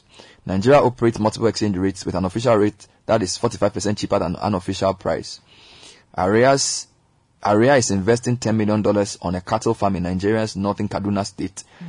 Jimmy John Mack, a general manager of the company, said the company will be able to buy foreign exchange to import four hundred cows in August and increase the number to one thousand one hundred fifty over the next five years. John Mack said it also plans to partner the Kaduna administration to buy milk from one thousand pastoralists in a state-built grazing reserve. So basically, the government banned dollars for certain product category of imports, including milk. And um, the, the question I have is, so the way people are eating French fries, people are eating uh, chicken from all these outlets. The people doing the, the product will say they have a certain specification for the potatoes they use. Yes.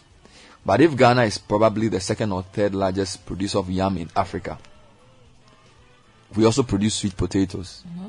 Why should a company come and set up in Accra from U S and import potato chips from the U S to Ghana? You know, and I feel it's something we should really talk about. Mm-hmm. Some of the challenges with our economy in terms of all this dollar thing, they don't seem to change because we are not changing our behavior. And I think the government must be a, b- a bit stricter on making foreign currency available for certain categories of products. Number two, I think they should qualify or put more conditions on F D I or so-called F D I. If you're coming in to do something like French fries, I mean, why do you need to bring yam or potatoes from South Africa or wherever? Put put yam on the sea and put it for, for two weeks. Bring it to Accra. So you freeze it, come and thaw it and fry it for us to eat. When we are producing yam, or when we can produce yam in all parts of the country. This is what, what this is what we mean by an economy that's not well integrated. And I think our economic managers must be more serious with these issues. You know, so when somebody comes and says, I'm coming to do a one billion dollar investment in something, you need to say, well, you can come and sell to our people, but I'm not going to bring any yam from anywhere. You know, Guinness used to use uh, their, they call it, um, what do they even call it? Hops. They used to import it. Now they use sorghum made in Ghana. They grow it. They actually invested in, in farms, farms yeah. to use sorghum to do. So now the new bottle malt, the P E T bottle, is made with locally produced. Mm. And then some beer companies also use cassava from Ghana. For me, I think that I, I don't want to listen to uh, politicians just say, they are going to do this or that. They should show by their policy actions that they are serious about this continued fall of the cedi. You know, I don't know what they are afraid of when somebody wants to, because a lot of these companies already get tax exemptions. So if somebody's coming to invest in your country, you go to tell them that, look, in Ghana, we don't allow you to import this type of thing. And then you force the companies to invest. So you see, when you do that, they now invest in the farms mm-hmm. in Ghana. Mm-hmm. And I don't think any company will say, it's not cheaper to grow your own yam here. Or to even raise fowl, chicken. You know, I mean, I'm told over two-thirds of the world's arable land is now in Africa. Ghana has, we're one of the few countries with a river split across the country. We have a lot of arable land. We should not be importing food. Hmm. We should not be importing French fries. A lot of the rice that the people eat is still imported. And we wonder why the city is always suffering. Today, I don't want to do heavy lifting economics, but I just want to say that people's tastes have been shaped by economic policy. And the government must use policy more intelligently. Mm. The government must use... As this man, I was reading a story about Namibia producing such good quality beef that we're going to import beef from there. You know, it was Eid over the weekend. Yeah. And I was watching a report where the reporter was saying, Charlie, the, the, the, the sheep are too lean and they are too expensive. You know, we need to invest in ranches. We need to invest in that area of business. It may not be our competitive advantage, but we know that with our two big festivals, Christmas and the Eid, a lot of meat is consumed. And there's the op- opportunity to export. Yeah. If we are willing to import from other countries, yeah. why can't we raise an industry to the point that we also export? Namibia is now exporting beef to Ghana. And I have no problem with Namibia bringing mm-hmm. beef here. It's a good thing. It tells you that we can do it in Africa. Mm-hmm. And I'm told their quality of beef is so good that even the U S imports beef from Namibia. The uh-huh. U S imports U S beef. U S beef nation. Yes. Then the U S, because they say Namibia beef is organic. They don't. They only feed them with grass. Mm. So even, you know, the, the U S farms, some of them use other things to get the cows to grow fast, fat quickly. Mm-hmm. The Nam- Namibians have have perfected the the, the craft of. I don't know why it's a craft. Mm-hmm. The technology the science of, of the science raising organic, organic organically beef, fed organic cows. beef, mm-hmm. And so we're buying beef from Namibia. Nice. You know, the story says um, Namibia is renowned for its beef exports and related products, while Ghana is a major meat importer. The beef from Namibia is grass-fed with no added hormones, which makes it unique. With the high quality of breed, it is not surprising that Namibia, in February twenty twenty, became the first African country. Can you imagine? Think about that. The first African country eligible to export meat to the U S. Think of all the things Africans import from the U S. Think of all the things Africans import from the U S. Mm. Yet the the U S for the past hundred years has not imported any meat from Africa except twenty twenty. Can you imagine? You know, so we are we are free trade is not is not fair. Free trade is not free. No country. I I think there are more wars fought over trade than over many things. If you go to W T O, W T O is full of lawsuits. I was at W T O in May twenty nineteen. They, they, they have more lawyers than economists at the W T O, because trade is very legal and very, very, it's almost like a national security issue. China and India are fighting the West over uh, thousands of patents. Everybody wants to protect access to their markets. We are the only country that allows everything to be dumped here. And then we don't support, add value to anything we produce. So we only get coins for selling raw things. Now, what is happening in Sri Lanka should tell our leaders that rhetoric and poor leadership will not will not go unpunished if they don't change the way they lead. And part of the problem is that the world economic order has kept some people very, very poor. And African countries must, beyond their rhetoric, find new ways of protecting their citizens. They must come up with new ways of creating opportunity for their citizens. Give them access to industries. We are, we are, we've opened our market and we are creating jobs for people from other parts of the world to come and enjoy. Why are people wallow in poverty? We have arable land, we still import food. I think it's, it's, it's not correct that you have the Volta Lake, for a long time the largest man-made lake in the world. You have some of the best soils in the world. You import over three hundred million dollars worth of rice. You import chicken. You import everything you eat. And when there's a war in Ukraine, you don't have bread. You can't even enforce a policy to use local meat materials in your bread. So you have to go to Ukraine and beg them to stop the war so you can eat bread. And if this doesn't change Africa's leaders and our thinking, you know, a new generation will arise who will take over, because this generation of leaders have failed us, that we cannot even feed ourselves as a continent. And the food we eat is all foreign. You know? So please, this is not a, this is a holiday. I don't want to, I don't, I don't want to do my normal thing today. I'm just advising us. It's eight twenty.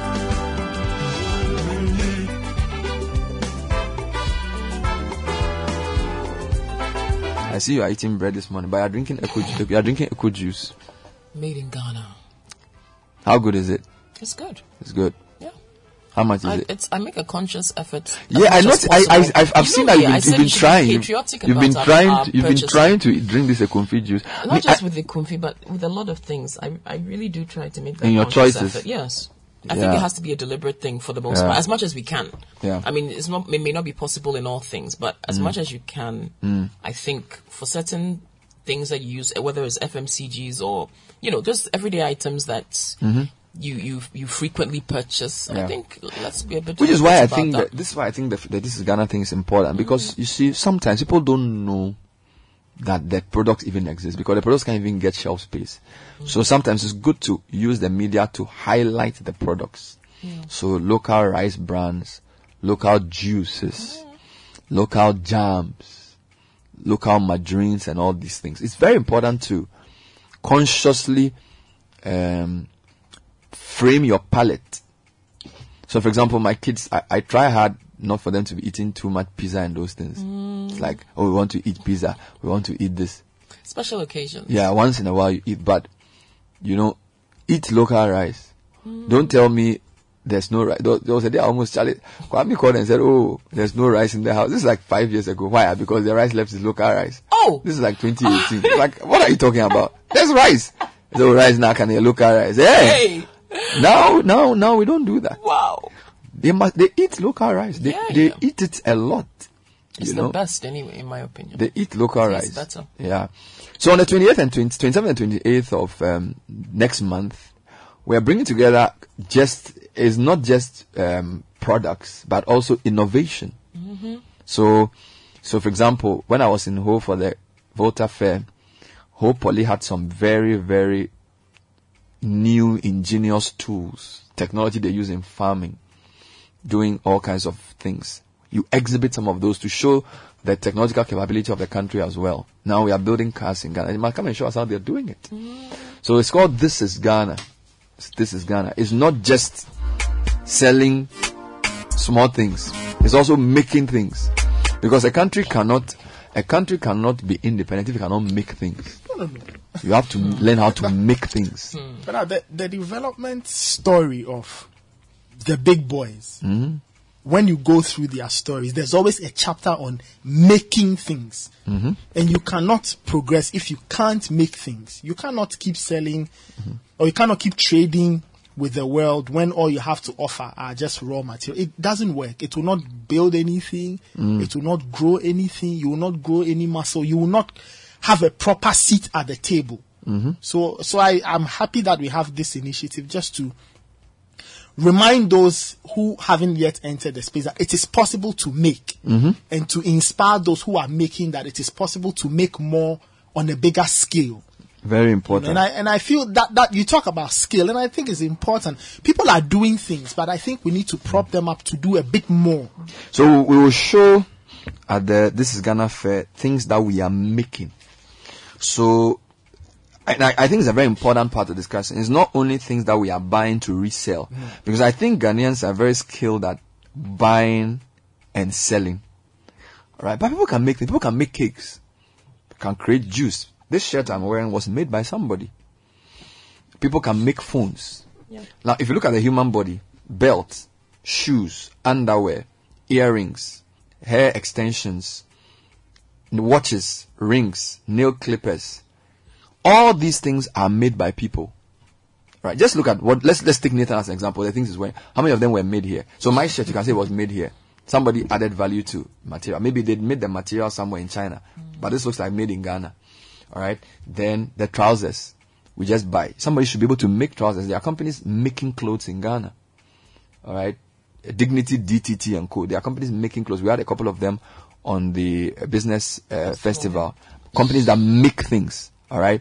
Then we're talking about shoes. Kumasi Shoe Factory. We have almost a half a million people, right? B C. Imagine if we had a school shoe footing program. And then we said we will give the contract to five local companies. You know, our, our political people, they always talk. They don't want to do what they have to do. Even Mahama, he said they should buy shoe from Kumasi Shoe Factory. They said they won't buy. And he was also looking at them. You won't buy, saying, I'll also give you the money. Because I remember he said, oh, the soldiers and things should procure shoes from the commercial shoe factory. They said, oh, they have made some agreement. Really? Parliament will say, well, we have three top shoe factories in Ghana. They pro- they, they are going to uh, produce shoes for our soldiers. They have to learn how to do it and we have to buy it. But we don't do it because somebody will get a contract to import it and sell and make a cut. So in Ghana, the big business in town is buy something, put something on top and make a cut. That's our understanding of business.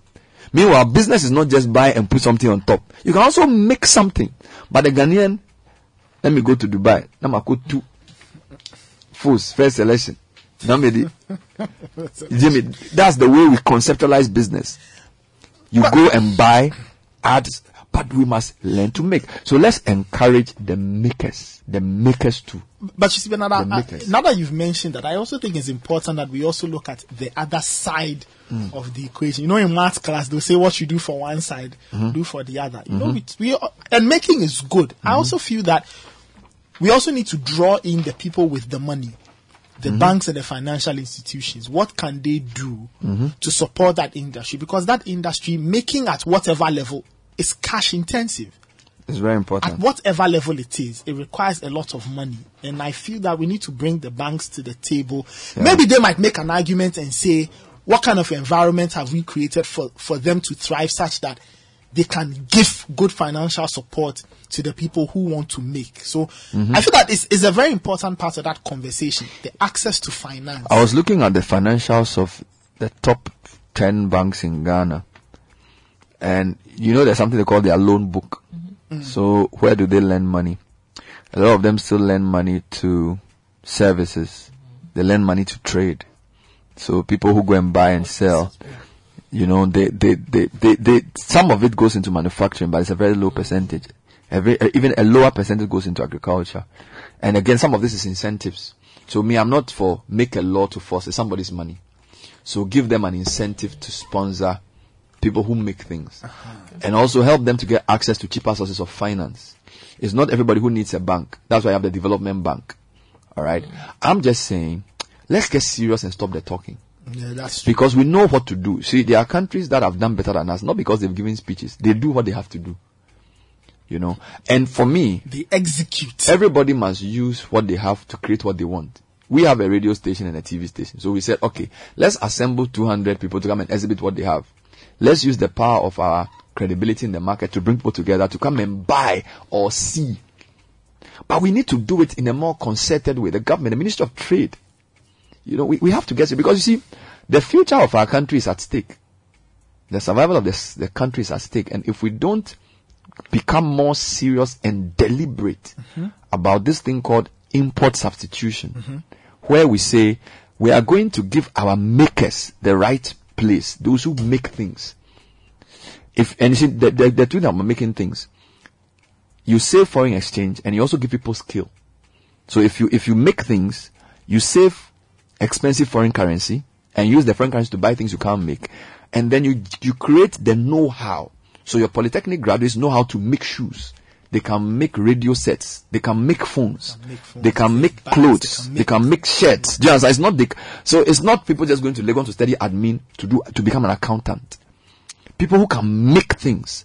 Then you create an entrepreneurial class. So you are doing three things: you are solving uh, a foreign exchange problem. You are doing a human resource thing, and then you're also creating a class of business owners who understand how to turn around money. Not to go and buy foods from America and add something to it, but to make things. So we need an economy of makers, not buyers and sellers. This is the challenge Ghana is facing. Whoever becomes president, whoever becomes, whichever party wins, that is the problem we faced. If we are not a nation of makers, we will not be free. Anyway, let me end with two quick announcements. Star Assurance is uh, engaging you to get easy access to all your stuff through a virtual assistant called Pukua. She gives you the ability to be anywhere and still buy or renew your motor insurance at any time from the convenience of your home, office, beach, market, or anywhere. She responds quickly and effectively to your specific needs. Call zero two four two, four three six one six zero or dial short code star seven one three star two two two hash. Meanwhile, as we celebrate the seventieth anniversary of Nissan's longest-running nameplate, the all-concrete Patrol, we are offering amazing freebies on every Nissan Patrol you buy. Get a twelve-month service plan, fuel vouchers, MacBook Air, iPhone thirteen Pro, while cruising in the best S U V ever. Call zero two four four three three eight three nine three or visit our showrooms. Japan Motors, driven by excellence. You know, one day what I wanted to do, and list the things in my house, mm-hmm. or the things in my office, or the things I'm wearing, and then mention under each product, list the places that they were made.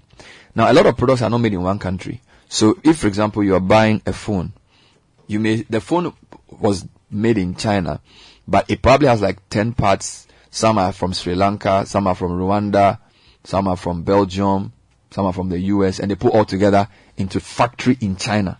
And they assemble it. So the Chinese know how to make phones. And so long as they know how to make phones and they know how to bring money together to make it, they will always have a say at the table. Their citizens always have a future. Mm. We have focused on grammar-type education, which was good in the sixties to help people become literate, to help administer the state, to help the British government run Ghana. But now we are a free, independent country. Mm-hmm. We need to train people in agriculture, in extension service, in manufacturing of different products. We need to understand operations management, process management. Our polytechnics need to be tooled. Okay, so it's not about teacher training allowance and those things. Give them the, the the labs. When I was in Warwick University, there was a part of the university called the Warwick Manufacturing Group, where a lot of the cars we drive are designed there. They had a, they had a huge design lab in a university, a huge design lab, and the for, industry. For the thinkers and seers. You see, for a long time, Coventry was like one of the auto hubs, but the U K lost the auto. But one of the legacies of the auto industry was that they sponsored Warwick University to have this design lab yeah. at, in a place called the Warwick Manufacturing Group. So they are always designing cars and things. And guys, you should you should be a student there. It's practical. Okay, it's, so this is linking university to industry to create value. Mm. Go to our polytechnics and do a cursory look at their labs. Look at the conditions under which people are studying in polytechnics. You know, there, a lot of them don't have the tools to do the practical work. There's no industrial attachment. How can you be free as a country if all you do is go and buy things from China and come and sell to your citizens? Drive from Accra to Kufuor, go to the Kufuor market. All the shops are buying, they are selling unnecessary things. Batteries, chalewote, buckets. those are, but those are and all those, a lot of those things are not, not you see, even those things. Mm-hmm. Take take an inventory of that Kufuor shop. Probably ten percent of the things are made in Ghana. Even Africa. Everything, if it's not China, is U U, Dubai, Thailand. Do you understand? So, we have thirty million people who are supposed to be a market. We haven't trained the people to make anything. And therefore, we are not bringing wealth and prosperity to our people. People are still in poverty. Because the economic policy we are running only favors those who import. Because a few selfish politicians benefit from these importers. And the rest of us have to suffer. This is the conversation. I'm going to say, when they come to you with the goodies, now they are voting for M P P executives. Ask them their plan for industrialization. Ask them their plan to help people get jobs. Not sharing people NAPCO things. That's not what we are talking about. Proper jobs. What is their vision? So somebody says, oh, make me women organizer. Make me general secretary. Do they even understand the way the world works? Or they are coming to perpetrate what will make you poor? And if you collect that twenty cedis or whatever money and go and vote for them, you are part of the problem. Because that's where the problem starts. You you appoint people who only understand, what what do I call it? Transactional, convenient politics. They give you money, you vote for them, and then they perpetuate this economic order that keeps you poor, and you are happy. You must change that. Vote for people who understand what our real problem is. Our real problem is that our economy is not in our hands, and only a few people are benefiting. And our leaders don't have the impetus to change because it benefits them. And if you don't start voting for leaders who understand what the real economic issues are, we will remain poor and your children will also be poor. That's the issue. But we can change our own destiny. Countries like Singapore change in thirty years. Let's learn to make things. It's not everybody who has to go to Legon to study admin or philosophy. We don't need philosophers. We need people who can make things. Electrical parts, companies like Nexans Cable Metal, Tropical Cable, we should support them. Companies that make things. That's what we should support. Companies that make things. That's what this is Ghana is about. We are, we should be a nation of makers. Makers, makers of things. Building things. Let nobody lie to you that we can move from an agrarian economy to service-led economy, what, what, what. No, it doesn't work. All the countries that have moved from third world to first world have, have done so on the basis of making things. Whether it's Korea, whether it's Singapore, whether it's Vietnam, whether it's China, they all make things. Don't buy this thing that, oh, let's do service, let something, something, let's be service. It's not true. Let's produce food to feed our citizens. Nobody can put a gun to your neck and say, eat rice from America. If I say I prefer rice grown in Volta region, that's what I'll eat with my money. You can't force me. So let's support people who produce things in Ghana, and let's become a country of makers. This is my holiday message for the country. This is my holiday address to the people of Ghana. Let I read a few messages and then we'll wrap up. Okay. Isaac from A K Mensa says, I was surprised when I traveled through Lagos International Airport and discovered that the K F C over there uses local rice and tomato sauce made in Nigeria. Says we can do it. All right. This one says, better than the team, the fries analysis is good. But if we are to empower our yam and potato market, will the government regulate the prices? Harry from Cantonments is asking. Duke is asking, please, what has happened to our trade fair center? Mm, big question. Sunday will be a challenge. All right, anyway. This one, it says, there's a new Abele mix. Mm. There's a new Abele in town called Dessa Popsicles. Mm-hmm. I need to buy you and your team one of that these days. It's solid. As for the nutritional mix, it's so unique. Kids, mm. kids who never like cereal will never resist. Think it. About Rice Krispies, Cocoa Pops, Cornflakes. Famous Amos. All of these things.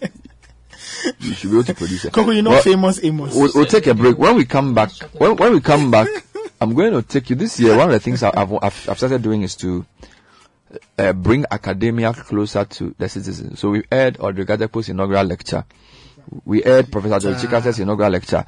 When I come back, I'm going to air Professor Martin Oteng-Ababio's inaugural lecture. He's a geographer of world standard, and his presentation was titled Double Standards, Single Purpose, Deconstructing the Fence Wall for Sustainable Municipal Waste Management. I think it's a very important topic. We'll be right back. Stay with us. This is the City Breakfast Show, the city's biggest conversation. Join the conversation on the City Breakfast Show on Facebook at facebook.com forward slash city 97.3, Twitter at twitter.com forward slash city 973, and Instagram at instagram.com forward slash city 973 with the hashtag City C B S. This is the City Breakfast Show, the city's biggest conversation.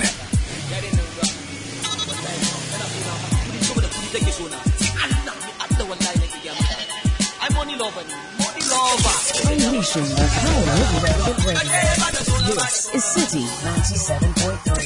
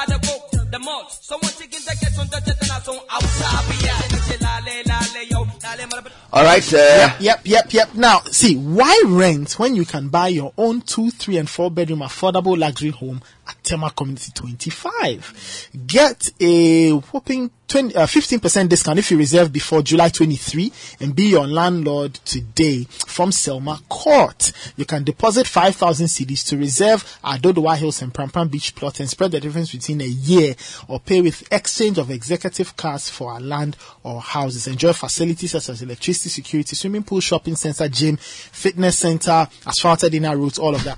Call Selma Court on zero five four zero six three three five six nine or zero two four nine three nine nine nine or visit selma courts g h dot com for more info.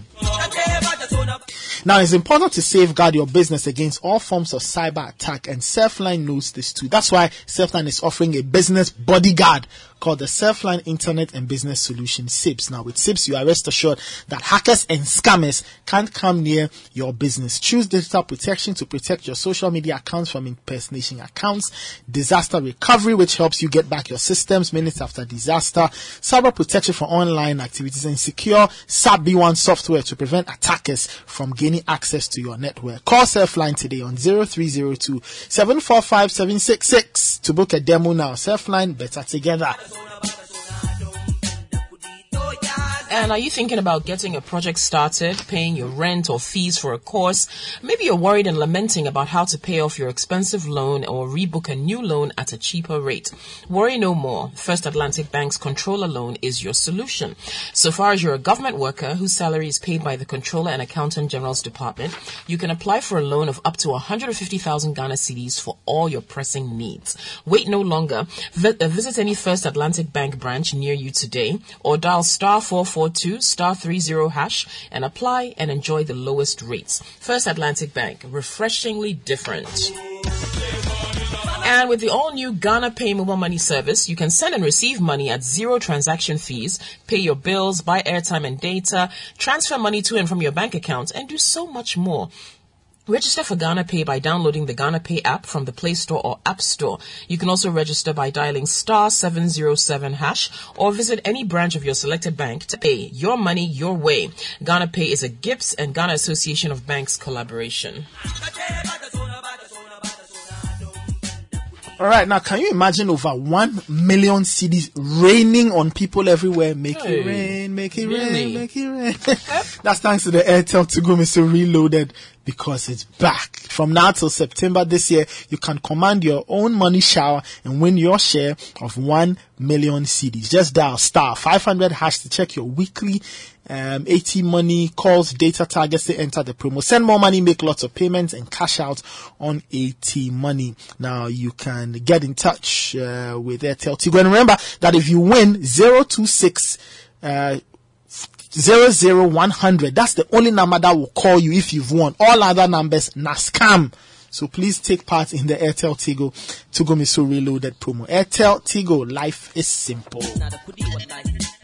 Now, Cocoa, or is it Cocoa? Cocoa Dairy Free. K O K O. K O K O. Cocoa, yes, Cocoa. It's fully plant-based milk, mm. dairy-free, lactose-free, cholesterol-free, G M O-free, soya-free, allergy-free, mm. gluten-free, sugar-free, one hundred percent vegan. And that's the way you want to live your life. Now, mm. they've got six exciting variants. Cocoa Original, Cocoa Unsweetened, Cocoa Super, Cocoa Life, Cocoa Barista. It's Cocoa. Cocoa. Yeah, and like cocoa, cocoa chocolate, cocoa. Ah, cocoa, cocoa, cocoa sweet, ah, cocoa milk. Yeah, it's up. Sounds weird, yeah. You know, cocoa milk calls it cocoa water. Ah, okay. It's, cocoa water. It's approved by the Vegan Society, U K, and yeah. F D A. You can find, uh, you know, uh, cocoa. Cocoa, cocoa milk yes. at Malcolm Shops, N S K V Shops, Barcelona, Total, and all supermarkets. For enquiries, call zero two seven four, four four zero, one eight zero or visit their Facebook page, Cocoa Diary Free G H.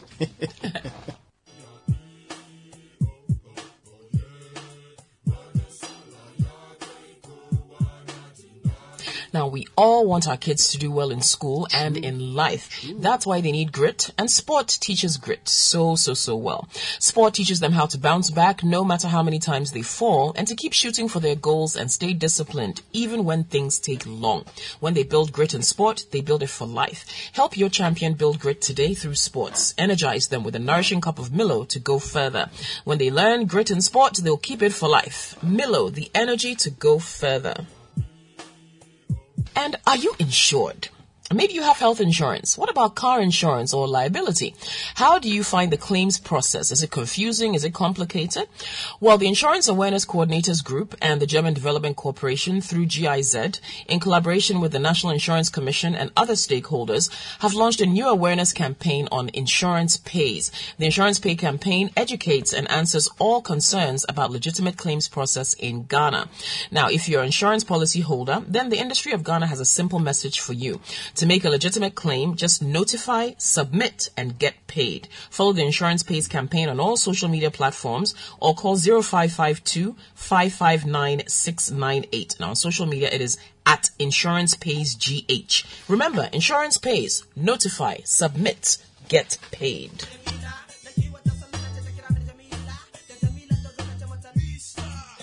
And the electricity of uh, electricity company of Ghana, they are telling people that the sixth of July, that was when the moratorium of getting your issues sorted um, with them ended. However, following the positive feedback, the moratorium has been extended to the twentieth of July. That's the last one, last, last, last deadline. So for those who have meters but don't receive bills, those who do not purchase credit, those who have forty meters, those who have tampered or tampered and bypass their meters, please go and sort out your issues, because after the twentieth of July, there are no mercy for you. If you are caught stealing power, you'll be arrested. Your names will be published widely in the dailies.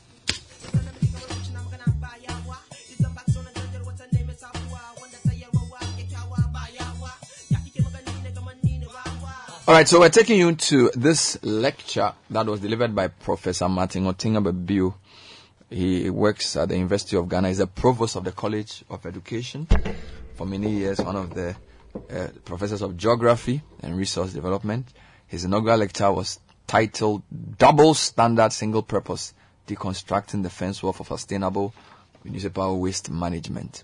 It has everything you need to know about managing our urban spaces, uh, recycling, all the conversations around sustainability captured in this very brilliant lecture. Enjoy.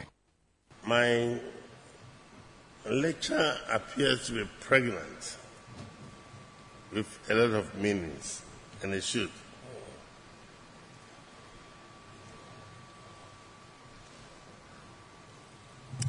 It should, because we need to solve this problem once and for all. The problem of waste is a problem that we've all talked about it in our individual homes. And I, and I think that at our, our own levels we do. Either we are not talking about it right, or we are not talking about it the way we, we have to talk about it. So I thought that in my academic career, I, I, I spoke about the fact that initially I was talking about resource. What resource, I mean, what research talked about. In the mainstream, and then I started talking about theories. My focus has been recently on policy. My thinking is, and it is right,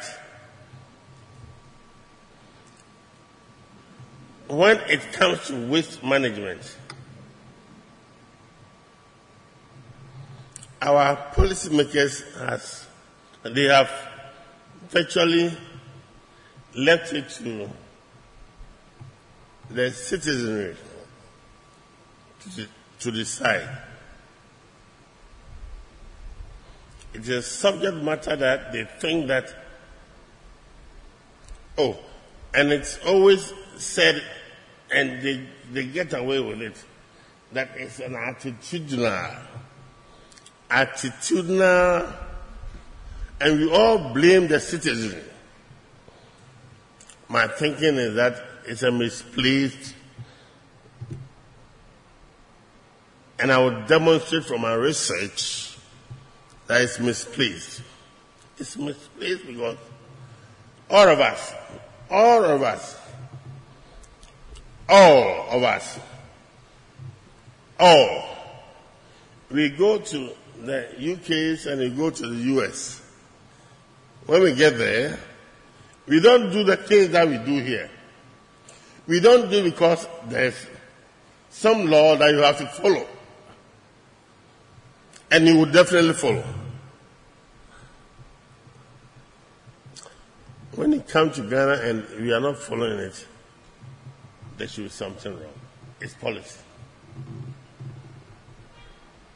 Then we need to talk about it. My interest in this lecture is as much as possible to try to, as it were, rekindle our spirit in environmental management. Let's see what we have assumed for a very long time.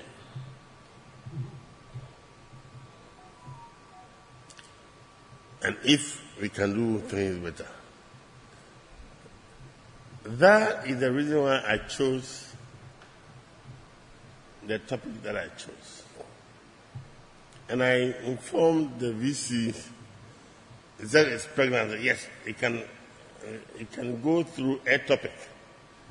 I'm not very much interested. But let it go. Let's all think through at the end of the day. Ladies and gentlemen, my good friends and foes, I want you to open your minds to what I'm going to churn out. If I make some sense, please, let's try and enforce it. Because we cannot continue to do the same thing and expect differently. I will de- do these things in, in five cohorts. I'll try to give a, an introductory comment to tell us what government has done, and they are doing extremely well.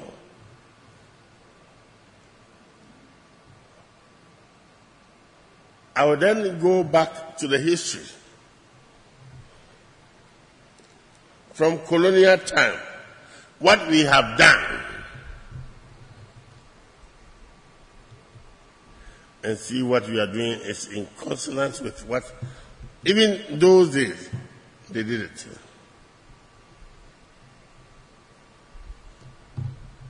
I would then try to bring out some double standards in our, our way of doing things.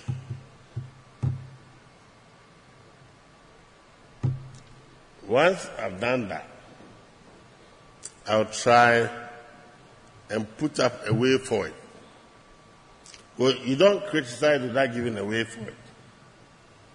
Where, what, what should we do to get where we want to get to? I'll do that. Finally, I'll give a caution. And I do that with, with passion. I do that with, without any political motive, with passion. Uh, ladies and gentlemen, waste management, it's about our life. It's about society. It's about how we manage our life. It's not about who is where. It doesn't matter.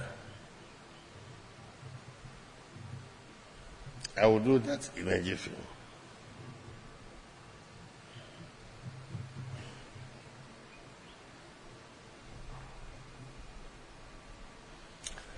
So, what is about waste management that we have to know?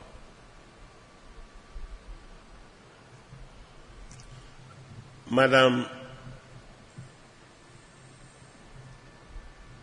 Chair, inequalities in our service provision has long been part of our society.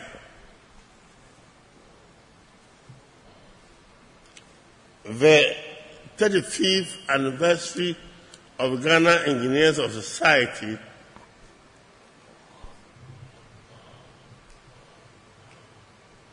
organized lectures. In two thousand four, about waste management and the way forward. Then in two thousand five, the Interministerial Organization organized a fanfare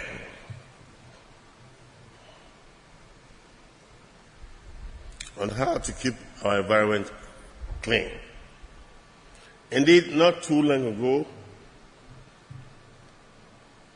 in two thousand seventeen, our president, the president of the Republic, Republic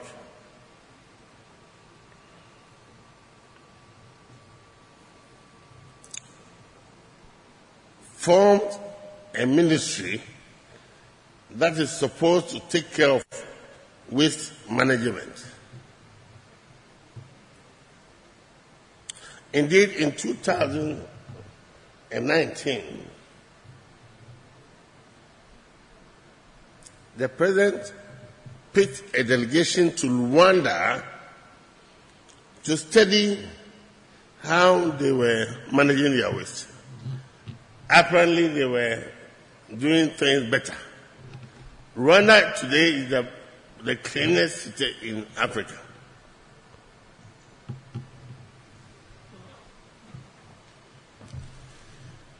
Before this intervention, former President John Mahama had introduced the Clean Your Environment campaign in November two thousand fourteen, where occasionally people were asked to come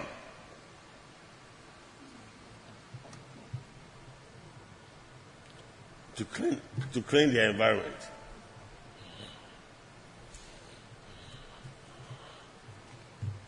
Let me say this, that that wasn't a novel. It wasn't something that was new, because my boss, President Jerry John Lawrence, used to also organize people to come up occasionally to clean the environment.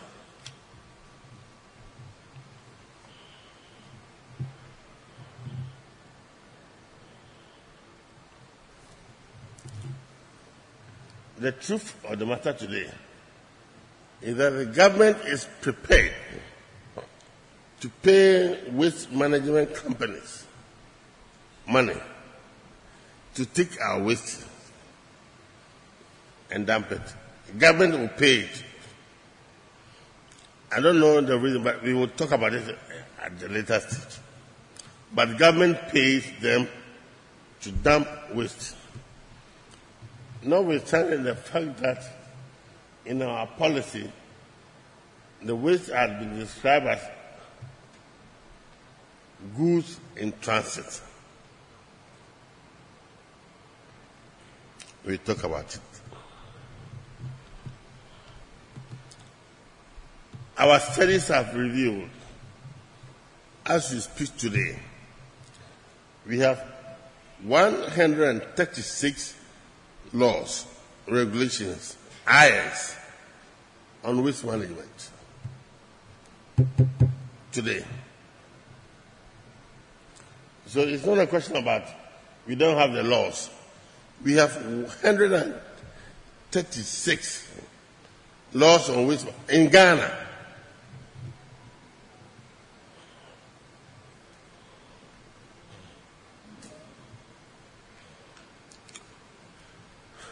Perhaps the last one is the the the, the, the sanitation levy law, and I can tell you without any fear of contradiction that as as at seventeenth of May two thousand two, seventeenth of May two thousand two, government has accrued One hundred ninety-six million five hundred five hundred ninety-seven thousand one hundred fifty-three Ghana cedis from that, that, that, that levy. The point I'm trying to stress is that if it's about we Ghanaians responding to government policy, we have done more than enough. We have. I'm going to present this and end up and saying that if there's any shortfall in waste management in Ghana, it's the policy makers. They have, a, in fact, anybody who talks about attitudinal, the citizen, the people, is misplaced. No. There's nothing like that. The onus lies straight on the government. Our governments. They take the chunk of the responsibility. And indeed, listen, waste management has two components. The software and the hardware. The software deals with the regulations which the government controls, and the hardware deals with the the the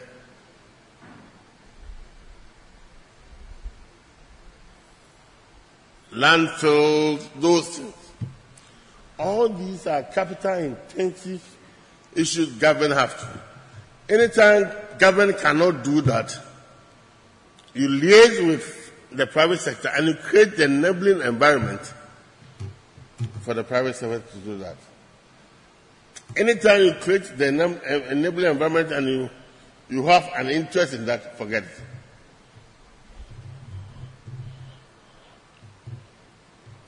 it. Madam Chair, in two thousand eleven, if you may recall, Government institute this plastic levy, where government was charging or is charging ten percent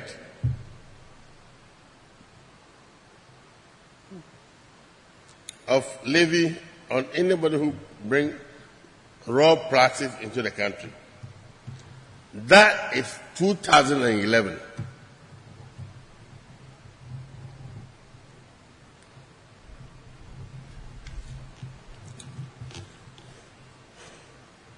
The citizenry sheeplessly obeyed and have been paying since two thousand eleven.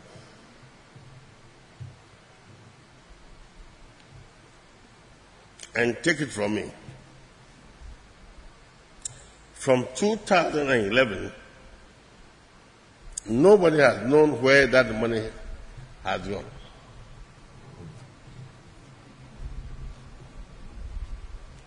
It's a fact. I'm not.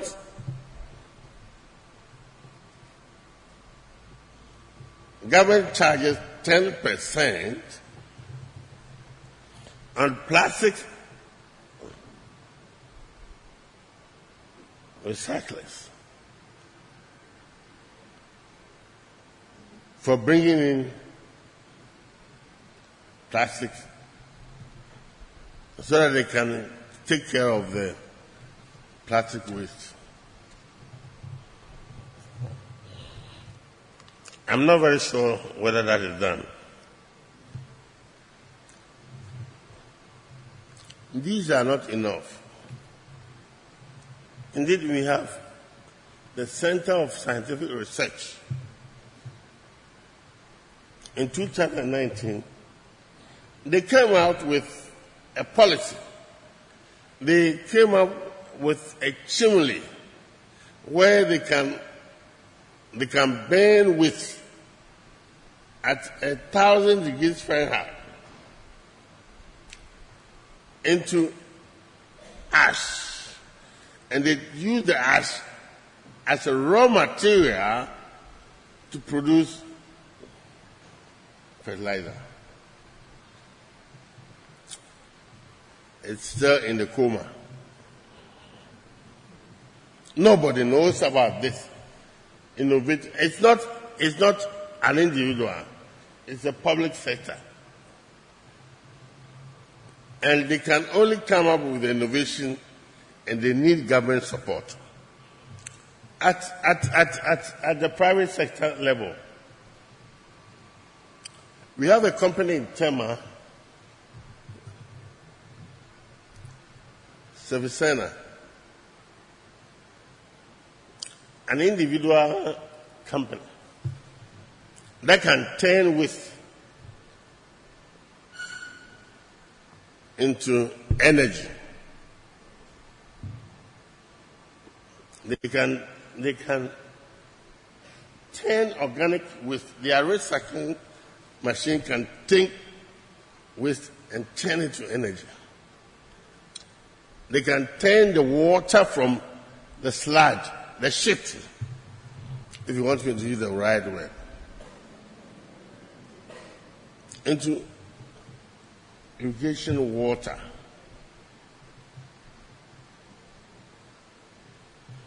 Those who follow the media very well, they are in court of government who does what?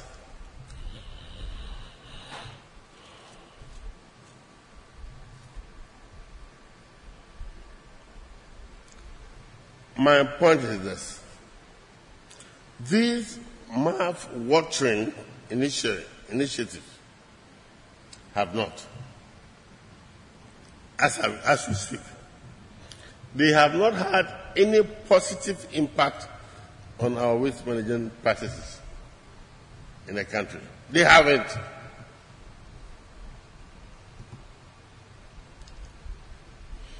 Accra, as our economic hub, administrative hub, socio-economic hub, stinks. Accra stinks. That is the word that I want to use. It stinks a bomb. And that's the truth.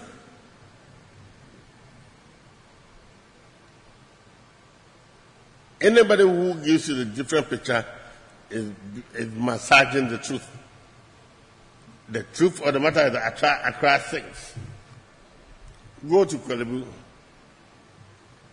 It is the hub of our health service. It stinks. Go to Kaneshi Market. It stinks. Go to Makola. It stinks. Accra stinks. So we should be worried. You and I should be worried because I will demonstrate to you wherever you sit today, you are also culpable. Perhaps enjoying the fruits of bad environmental management.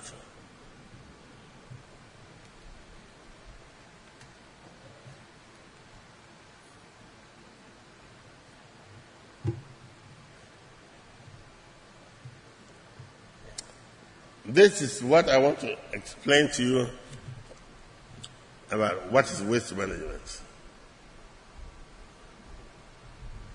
And perhaps this will help us to understand the story better.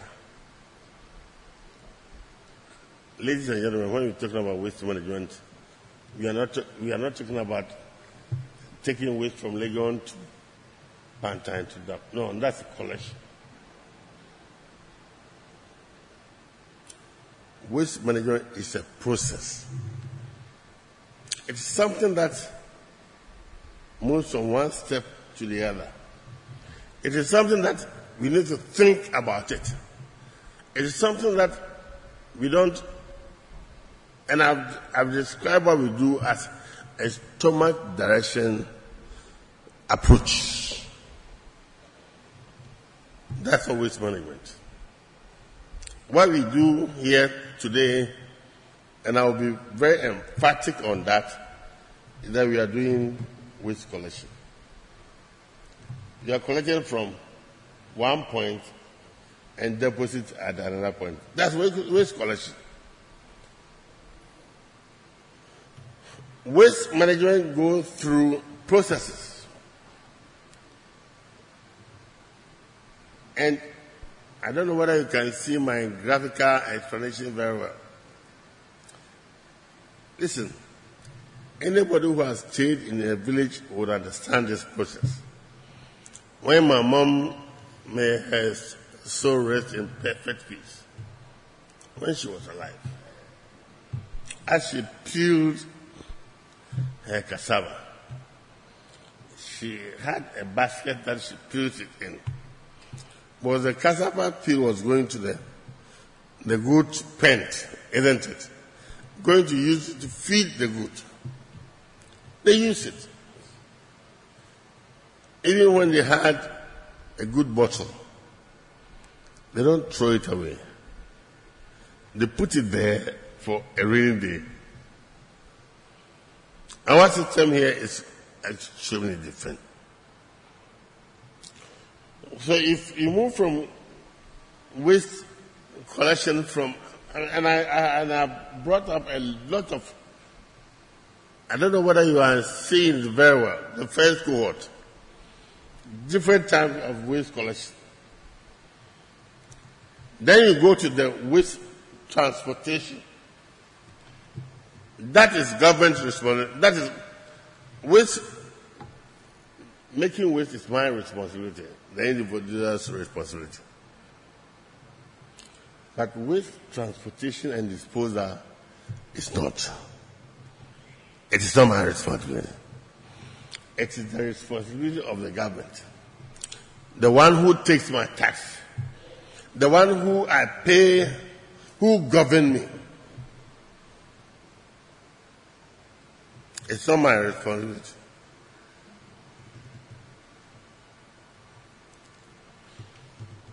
Anybody who tells you that uh, people are irresponsible, irresponsible, they don't say who is an a lazy man's approach it. My brothers and sisters, we all get to the, the, the developed world. We go there. Do we, for one moment, decide to do what we do here? Just, just that. I call my one day in, in the U S from a certain airline to, and we're using the boat. And I had, the previous night, I had misbehaved. So I needed some some liquid. So I went to the cage to buy soda. I didn't know uh, that they call it soda. But eventually I got to know. So I bought soda. And it came with some ch- fries, chips. My interest was not in the chips. I was interested in the soda, as it were. So I crumbled the kwaku. I crumbled the, you were in the, the same ship.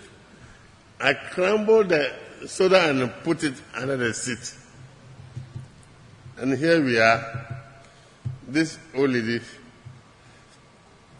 she was gazing at me for a very long time, walked to my, my seat where I had put the,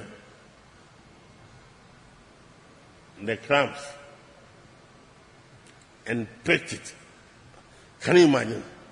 She came and picked it from where I was sitting and went and put it in the, in the bin close to me. I wish I could jump into the sea.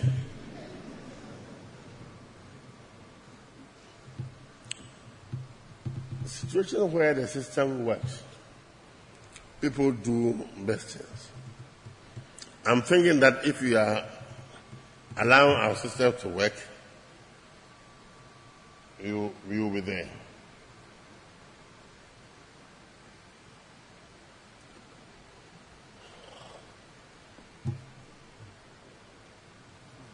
The next one. The, uh,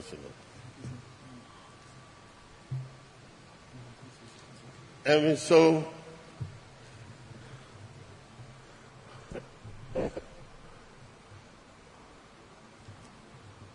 when we are talking about waste management, we are talking about extremely chain of activities,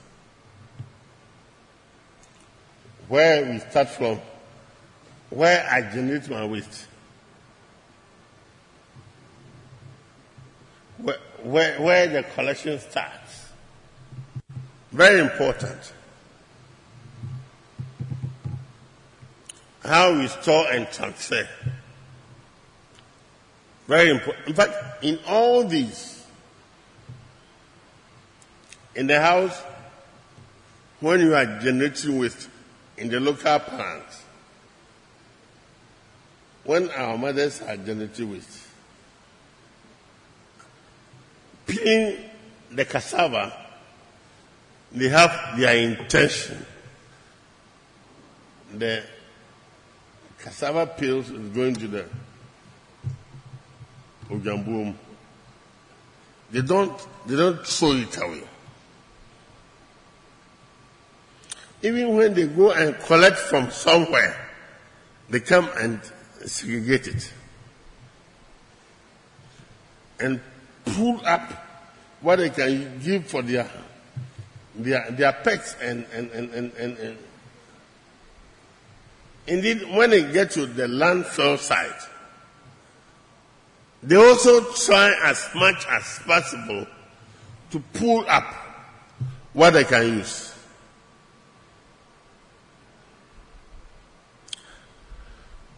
This is some level of thinking that is, we don't need, we don't need a professor like me to tell you this. We have done it over the years. It should inform our thinking. The reason why it's not informing the thinking of our policymakers is something that we need, or we all need to talk about it. In actual fact, all of you here would want to, and I know very well that you would associate my, yourself with this policy.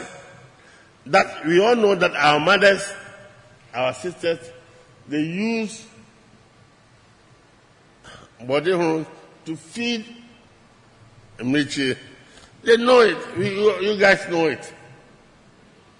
We know that we, they go to the dam side to collect those things that they can collect. They can feed their, their. These are the truths that we need to.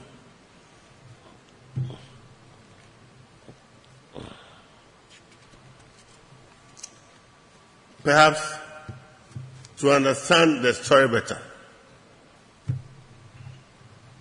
Let me walk you through the history, and I'll be very snappy here, of solid waste management in Ghana. And I'm I'm I'm, I'm doing that, that in three epochs.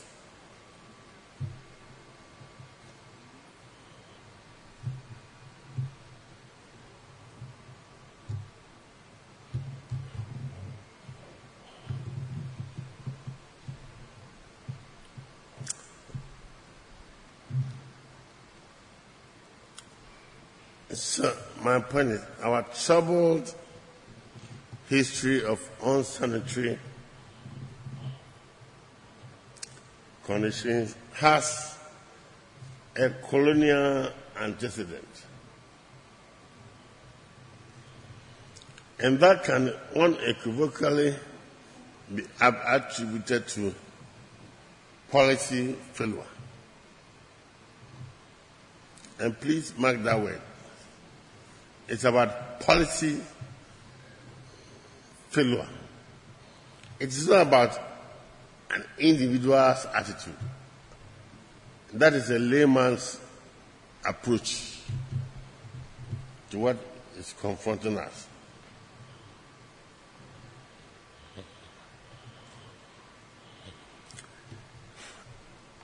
The first epoch, the first time we had an approach towards waste management.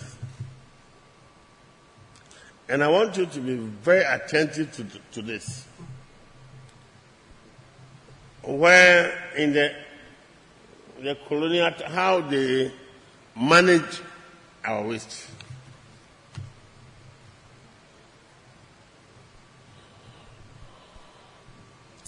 So I have here the first sustained non-infrastructure foray into waste management came at the heels of the country's rapid urban growth, dating back to the sixteenth century.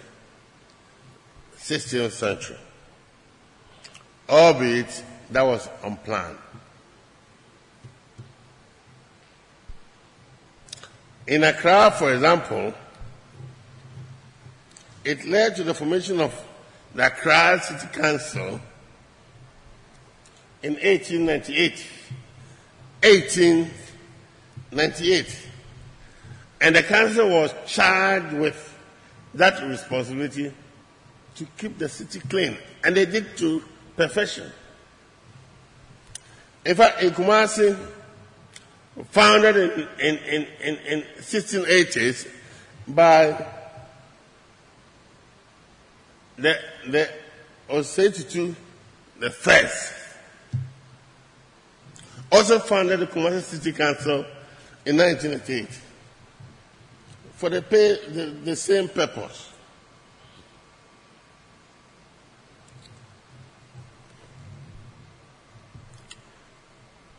Madam Chair, this is the importance of we trying to interrogate the historical. Even at that time, at the time that we, they had divided our towns into two, we had an European town and a native town. The, in Accra, when we were to come to Accra, the rich area there was for the Europeans and the elite in African society. Go to Choco, and, and that was for we the Talakawas, the Mobrowas. Even then, their waste management policy was inclusive. At the high income, those European areas, they were using house-to-house services with a wheelbarrow. And in the, the, the, the local areas, they provided dustbins, nineteen twenty-five, for us to, for them, for them to put in their waste and they will take it away. Indeed, that was the time that they were using seawater, seawater to disinfect the drainage system. And in the African neighborhoods, there was stagnant water. They used it to, as it were, disinfect it. Seawater, free. Today we have seawater more than they, they, they do have.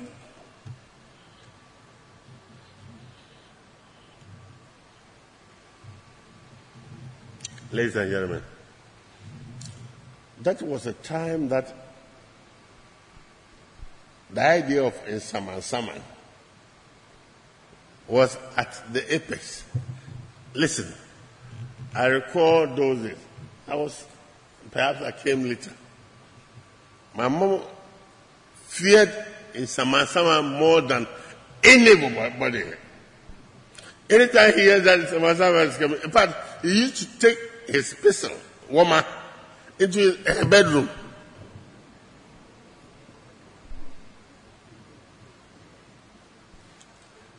because they were made to make sure each and everyone was following the laid down environmental policy. And if you were found culpable, they will punish you uncompromisingly. In terms of waste management, where those days I'm talking about the colonial time, they established incinerators.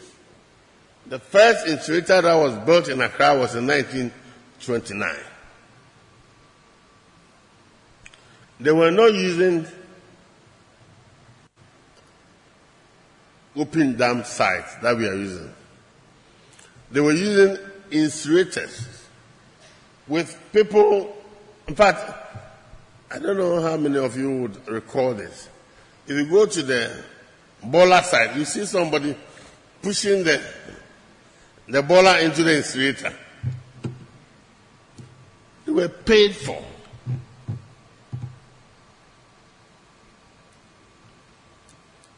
Today, it's a, a thing of the past. Until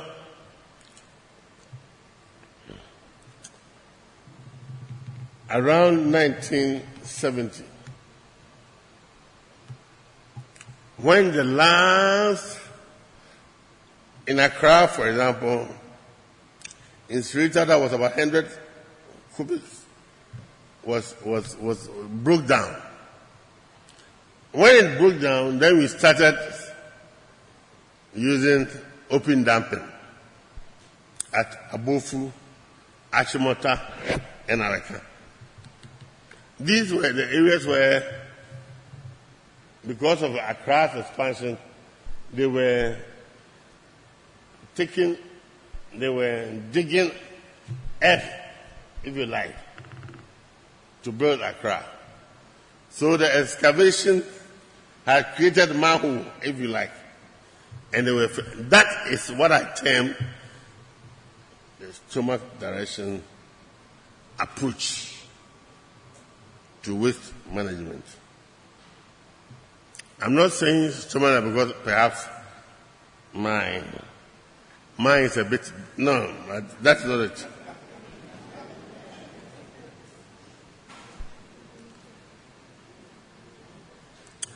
It's a stomach direction because if it's about a big stomach, then I think that I don't want to mention them, but we have bigger ones.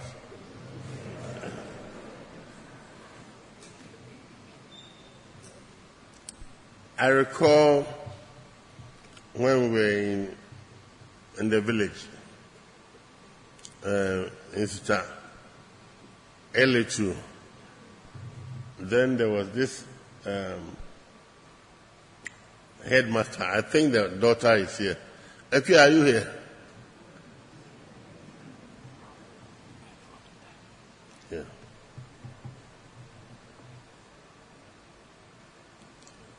So, um, I used to play ball, actually. A very good footballer. You might doubt it.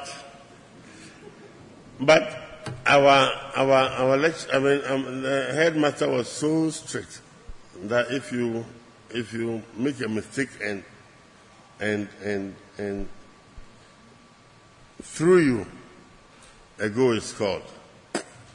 He doesn't mind coming and he will lash you there. He, he was called uh, Master Solo. He will lash you there. So to avoid this lashing, any time that the ball comes to wherever it goes, so be it. Bam! That's stomach direction. That is the policy that our, our people are using now. It has nothing to do with science. So at a second epoch, which I have described as the stomach direction, is the time that our policymakers try to use their own ingenuity. Listen, they divided Accra into two. um, low and high income neighborhoods. So they used to collect seven cities at a time at high income, and low income neighborhoods dispose it free at a corner.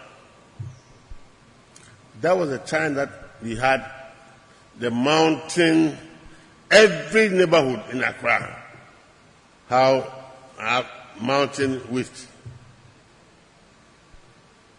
Because the system could not sustain it. It ushered us to the consolidation state, which we are in today, where we are looking at the political pace. If you can pay, find somebody to collect your waste. If you can't, find somewhere to dump your waste.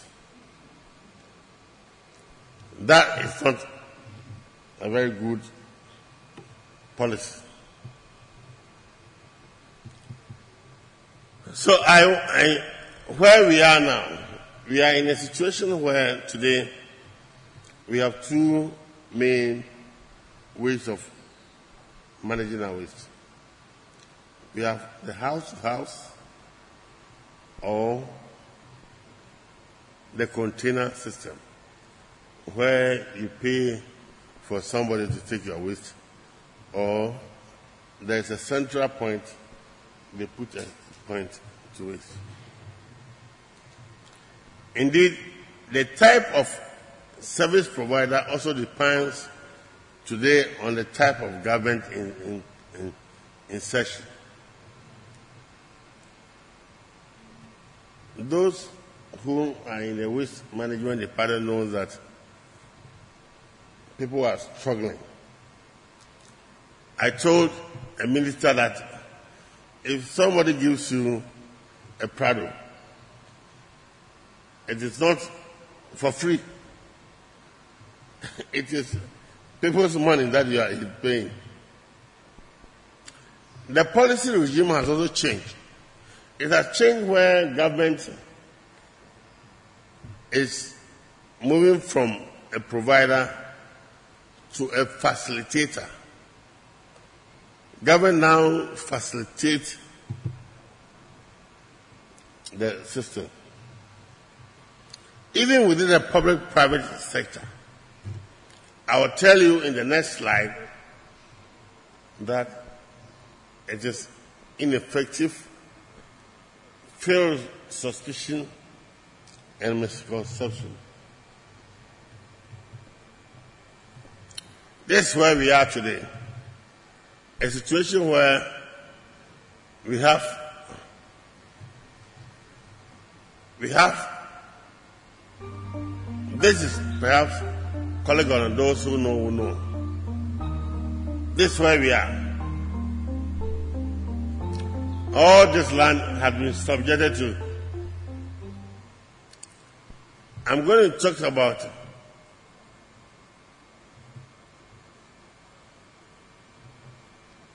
where they they have talked about making Accra working again.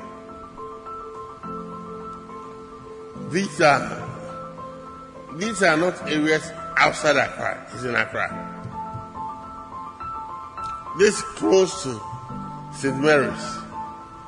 Those who know College Ghana.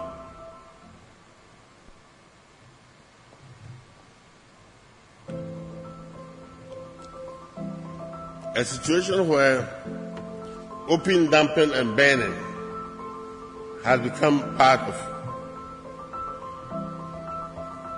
our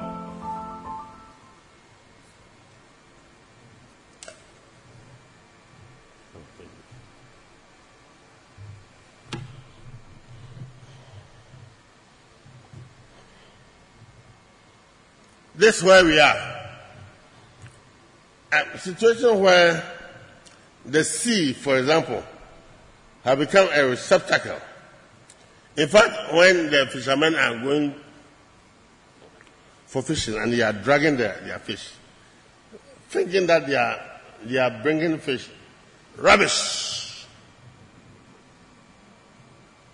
Rubbish. I mean, I mean, I was a party to, the, to this incident. So they are sieving through the, rub, the rubbish to pick what they can get. As to the other side, let's leave it.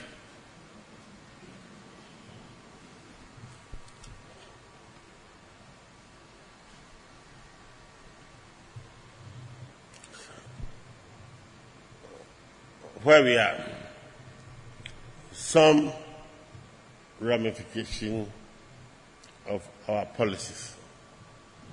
This is where I want us to abate our mind to.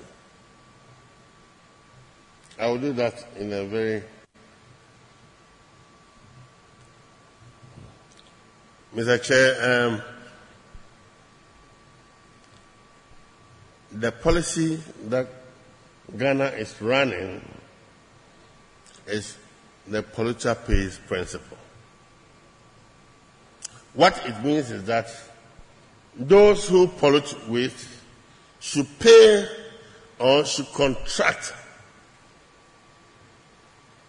somebody to pick the waste and throw it away. Meanwhile, in, in the policy, in our waste management policy, section six one, it says categorically that when waste leave your house into the public domain, it becomes the property of the assembly. Tell me.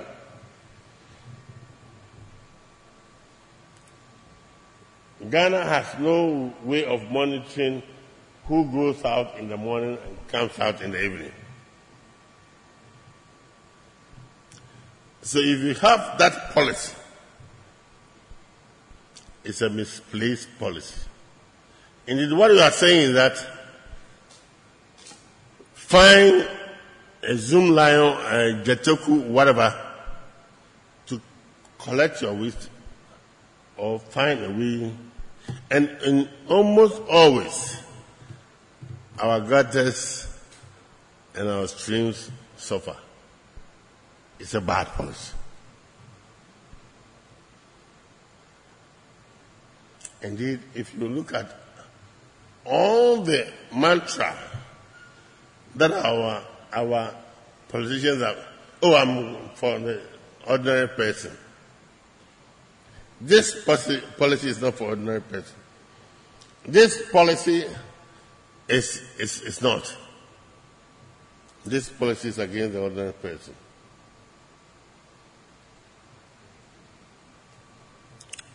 Our research has made it clear there is that misconception about what is waste.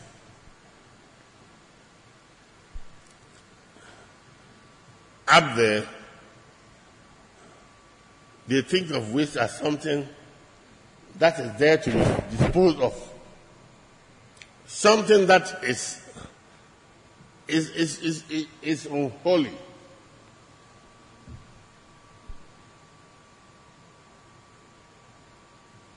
To be disposed of. So there's no policy in our legislature that talks about adding value. Never. We have two policies on waste management. Um, environmental policy in nineteen ninety-six, and it was revised in two thousand ten. Nowhere do they, they mention the point that waste is, uh, and that's very true, a material in transit. But how the transition goes has never been measured. In fact, I can dare you, if you are a good Samaritan like myself, and you keep collecting plastic waste in your house, if it is there for three days, you would invite mosquitoes in your house. But nobody picks it. Even when they come, they will, they will jump it. My point is that if we have to get to where we are, we need to use it as a national policy. And, I, and I'm so happy. I always say this with, with joy. God is not like an, an, an, an, an, an Alata man. With all apologies to my Alata. You know something? I deliberately brought this. So when you are going to Carnegie, the first slide on the big gutter, people ease themselves comfortably. Nobody talks about it because we have crafted a waste management policy which says out of mind, out of mind, out of sight, out of mind. Thank you. But they would continue to do what they are doing there. What that does, it accumulates in that gutter.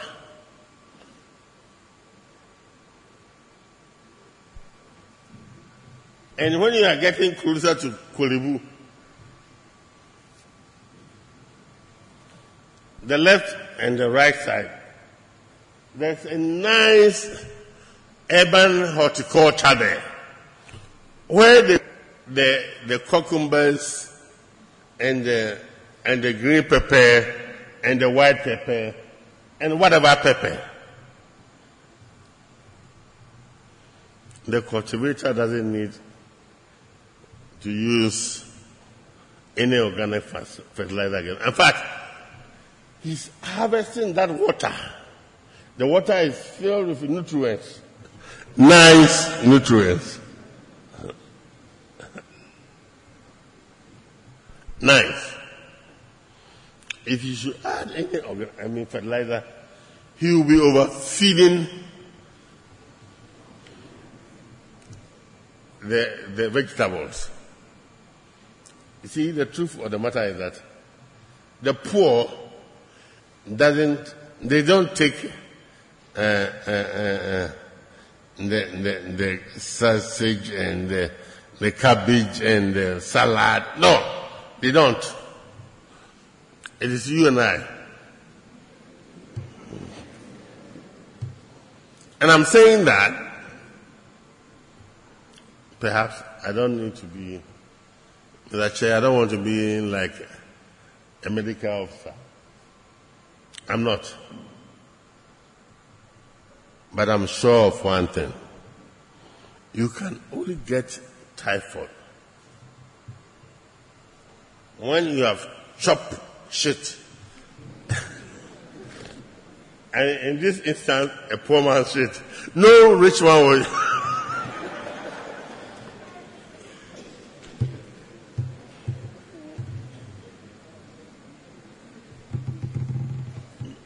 uh, Mister Chair, I mean, I just want to run up saying that, listen, there's a direct relationship with environmental sanitation and health. There is a direct relationship. We can't run away with that.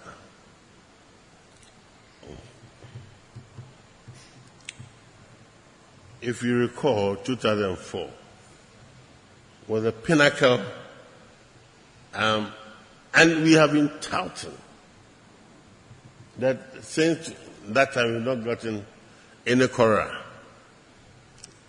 I'm saying that we have played it down. But be that as may. In two thousand four, Ghana as a country, that time we had almost one hundred twenty-six districts. one hundred twenty-three districts had Korah. That alone is very instructive. That alone should tell us that we need to take our environmental management serious.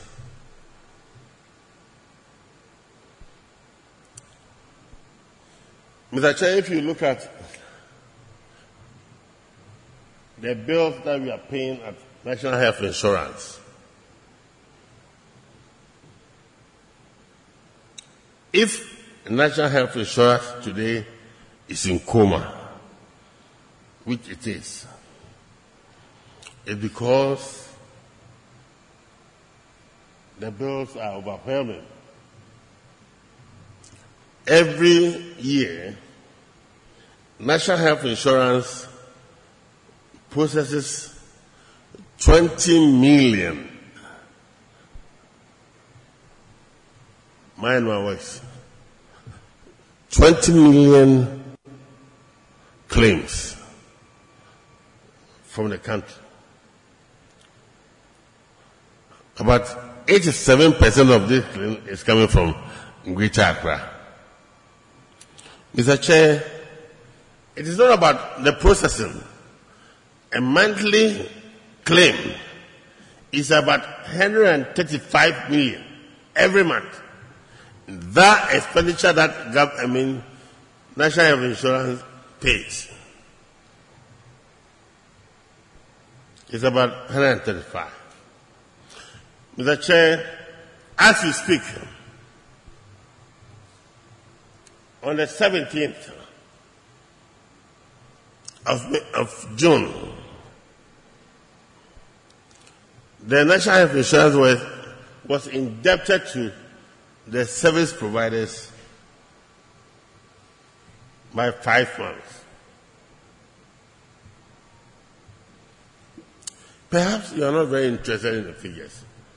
What we are interested in is, once you are indebted to the service, how do you provide services for those who need service? I tried to check the expenditure from two thousand. I mean, you see that it's rising. It's rising because the debt, the, the, the felt, the iffy is also rising. Anytime the iffy rises, the debt rises. And this should be of concern to you and I.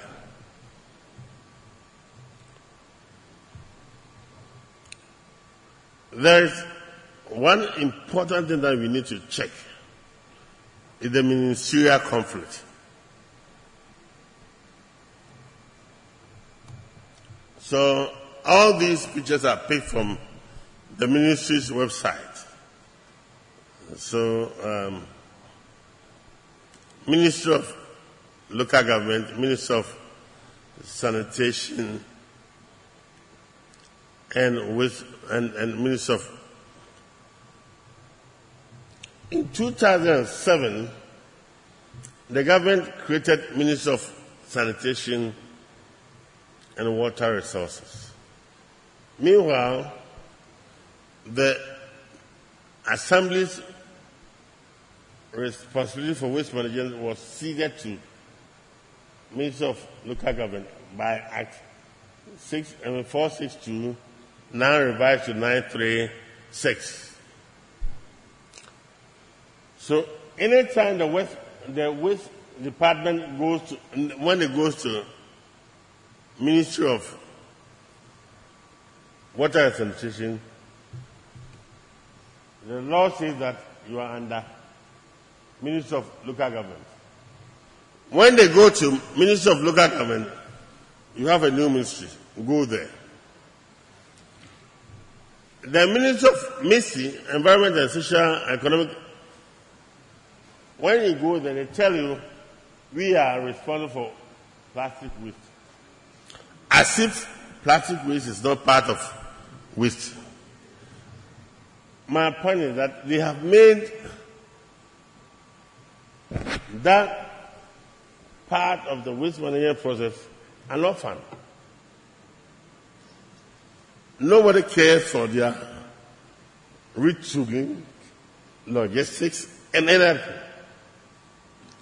It doesn't work that way. We, we need to unpack that. As if that was not enough. There's another ministerial conference here. In, in, in time past, we have the Saman Saman, which was under Ministry of Health. Now it is under Ministry of M I S T I, Environment and Social Welfare.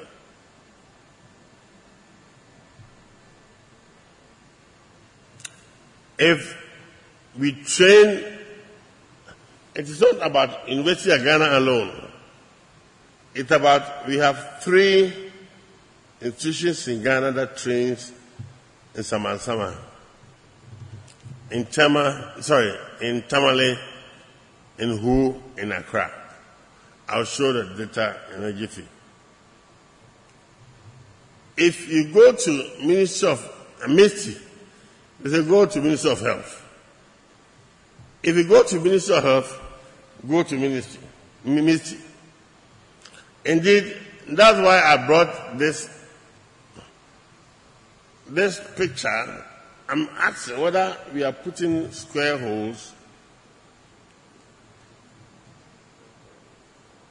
in run. In, in, in, in. Listen, the, those are Commonwealth would be very happy when I, I mention holes, but this is a normal hole. And it's not about the holes that they are thinking.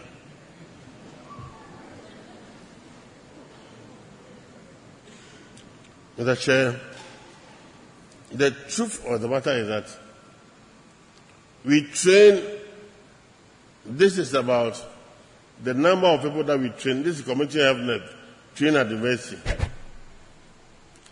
We train them here.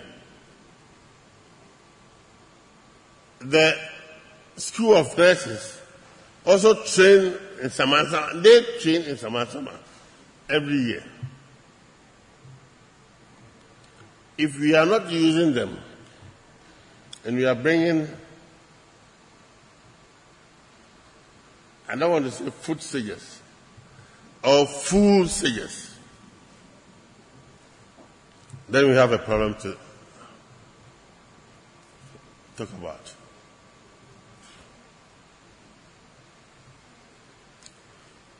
Mister Chair, I, I, I just want to be ending now. And three quick points.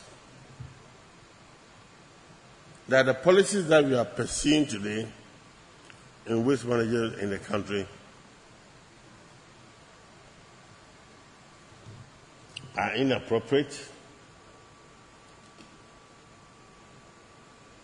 misplaced, irrelevant.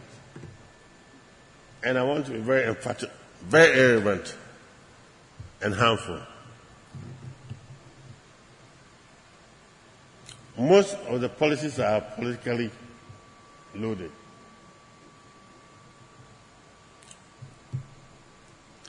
I I consult for most of the big companies. When there's a change in government, you see how they panic. The truth of the matter is that, listen, if you go invest in waste management equipment like the, the trucks, you can never use it for any other thing apart from waste. You can't. When you buy the trucks, it's for waste. So if you are being a subject of controversy by political advisors, then you have a big problem.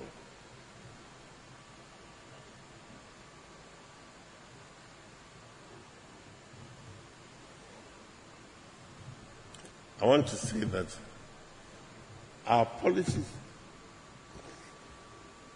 are pro-poor, are targeting the vulnerable. Every policy that you can think of, think you know, it's about the poor. I mean, we all talk about it. Those in the uh, the attitude, the attitudes. We we have sixty-four percent of people in in in Accra being in Accra, but not being part of the services that are provided in Accra. sixty-four. We need to change it. I checked this. The chair, if you look at this, it's a huge amount that have been collected. In two thousand one, government instituted a policy on plastic waste. This is the amount that has accrued as of now, but we have not used it. Today, forty percent of the waste management that we, we those we enjoy in Accra are provided for by the informal sector. In fact, the thirty percent increase that we have had is coming from the informal sector. In fact, ninety-five percent of all the metal that we smelt at Tema are from the informal sector. Yet the informal sector has been, as it were, cannibalized. We can't get away with it. I, I, I describe the marriage between the former and the informal as an uneasy partnership. In fact, government sees the private sector as somebody who should watch. The private sector sees the government as somebody who, who wants to take his work from him. That is an uneasy partnership. It's about time we start thinking about waste as a resource. Even in those days, nineteen fifty, they put up the Teshi compost plant, which from the data that we have, was doing very well. In fact, if you look at the data, it went up and came down. It failed, as it were. It failed. But the reasons why it failed has a lesson for us. It failed because we were not doing waste segregation. Everything was lumped together. So if we were to succeed in Accra compost plant as they have it, we ought to have learned from this. But today we have thirty percent fecal matter at Accra compost plant. It means we've not learned from it. Mister Chair, let me use it to display my point that we need to think about waste as a public good. A public good because if a car knocks somebody, the police will come for the, the cops. If the law says that if a waste leaves my house and becomes the property of the assembly, then we should all own it.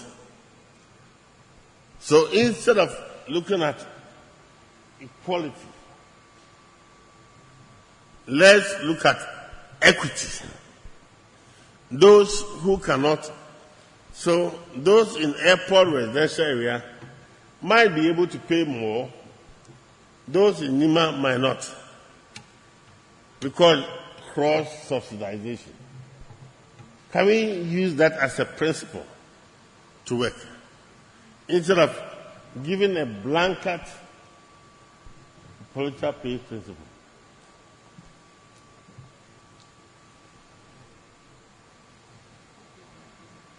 Yeah. So my last point.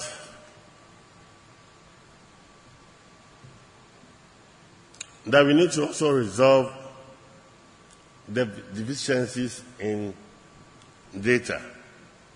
It is very difficult to get data to work with in Ghana. Go to the statistical service, Ghana Revenue Agency, wherever, you won't get it. And I'm, I'm, I'm very sure that the data that I'm churning out is going to create some problem. I G, I G P is here. Um, I shouldn't give you another trouble to look at because you won't find a person.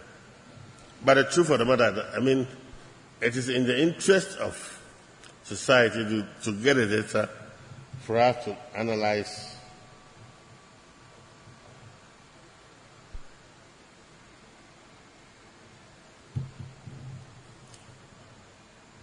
my conclusion remarks. Mister Chair, I want to suggest we have the three hours. I want to suggest the seven hours. If we are to get to where we want to get to. I'm saying that we need to rethink about what we buy. Instead of just buying a water bottle, can we buy a stainless bottle which we can use and use again? We need to refuse to buy certain things. And I use watches as a typical example. When you are going to buy a watch,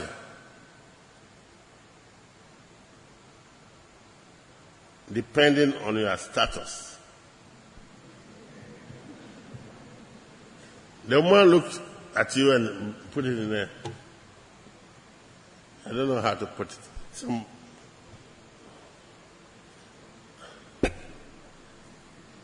and put the Shito in another container. I put a Chalia in another container. And Gary in another container. Then when she finishes, she puts it in a, a black poly bag and puts it, looks, looking at you are a scientific or psychedelic pattern back. When you come back home and you are eating, look at the waste that you are generating. Unlike our traditional way of doing things, buying watches in, in the leaves. Even as when you are eating the leaf, you have a watch, the goat there will be targeting your. And if you have, Mister Chair, if you have a goat on heat, it will push you out and take the leaf and go. It's important. Reuse. I went to South Africa and I went to a shop buying something.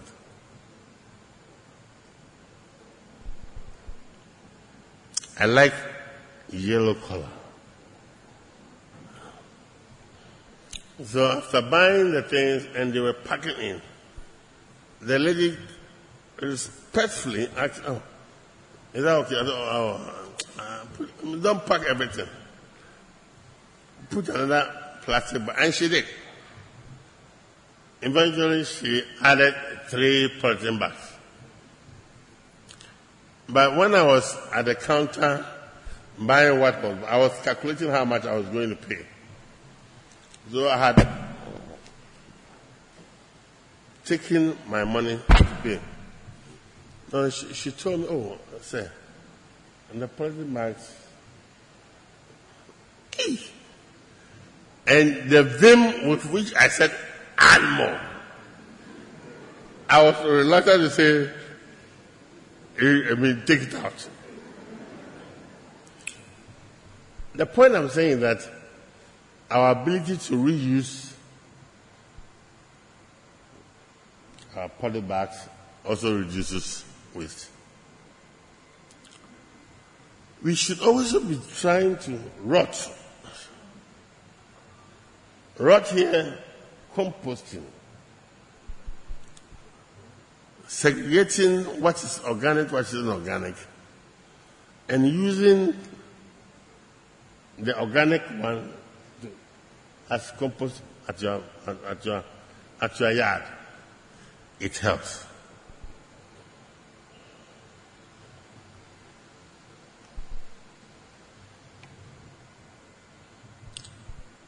Let me end with a question.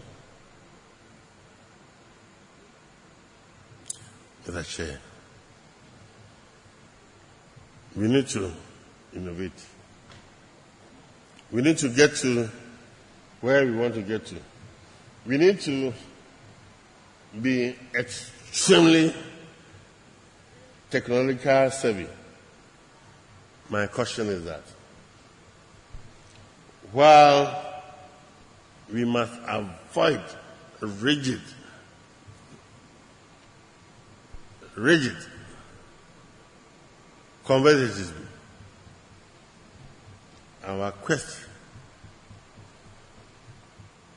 for modernity must necessarily be informed by our tra- tradition, our local knowledge. In fact, our mothers have done it and succeeded. We cannot do otherwise. I wish you. Thank you very much. City ninety-seven point three. More variety.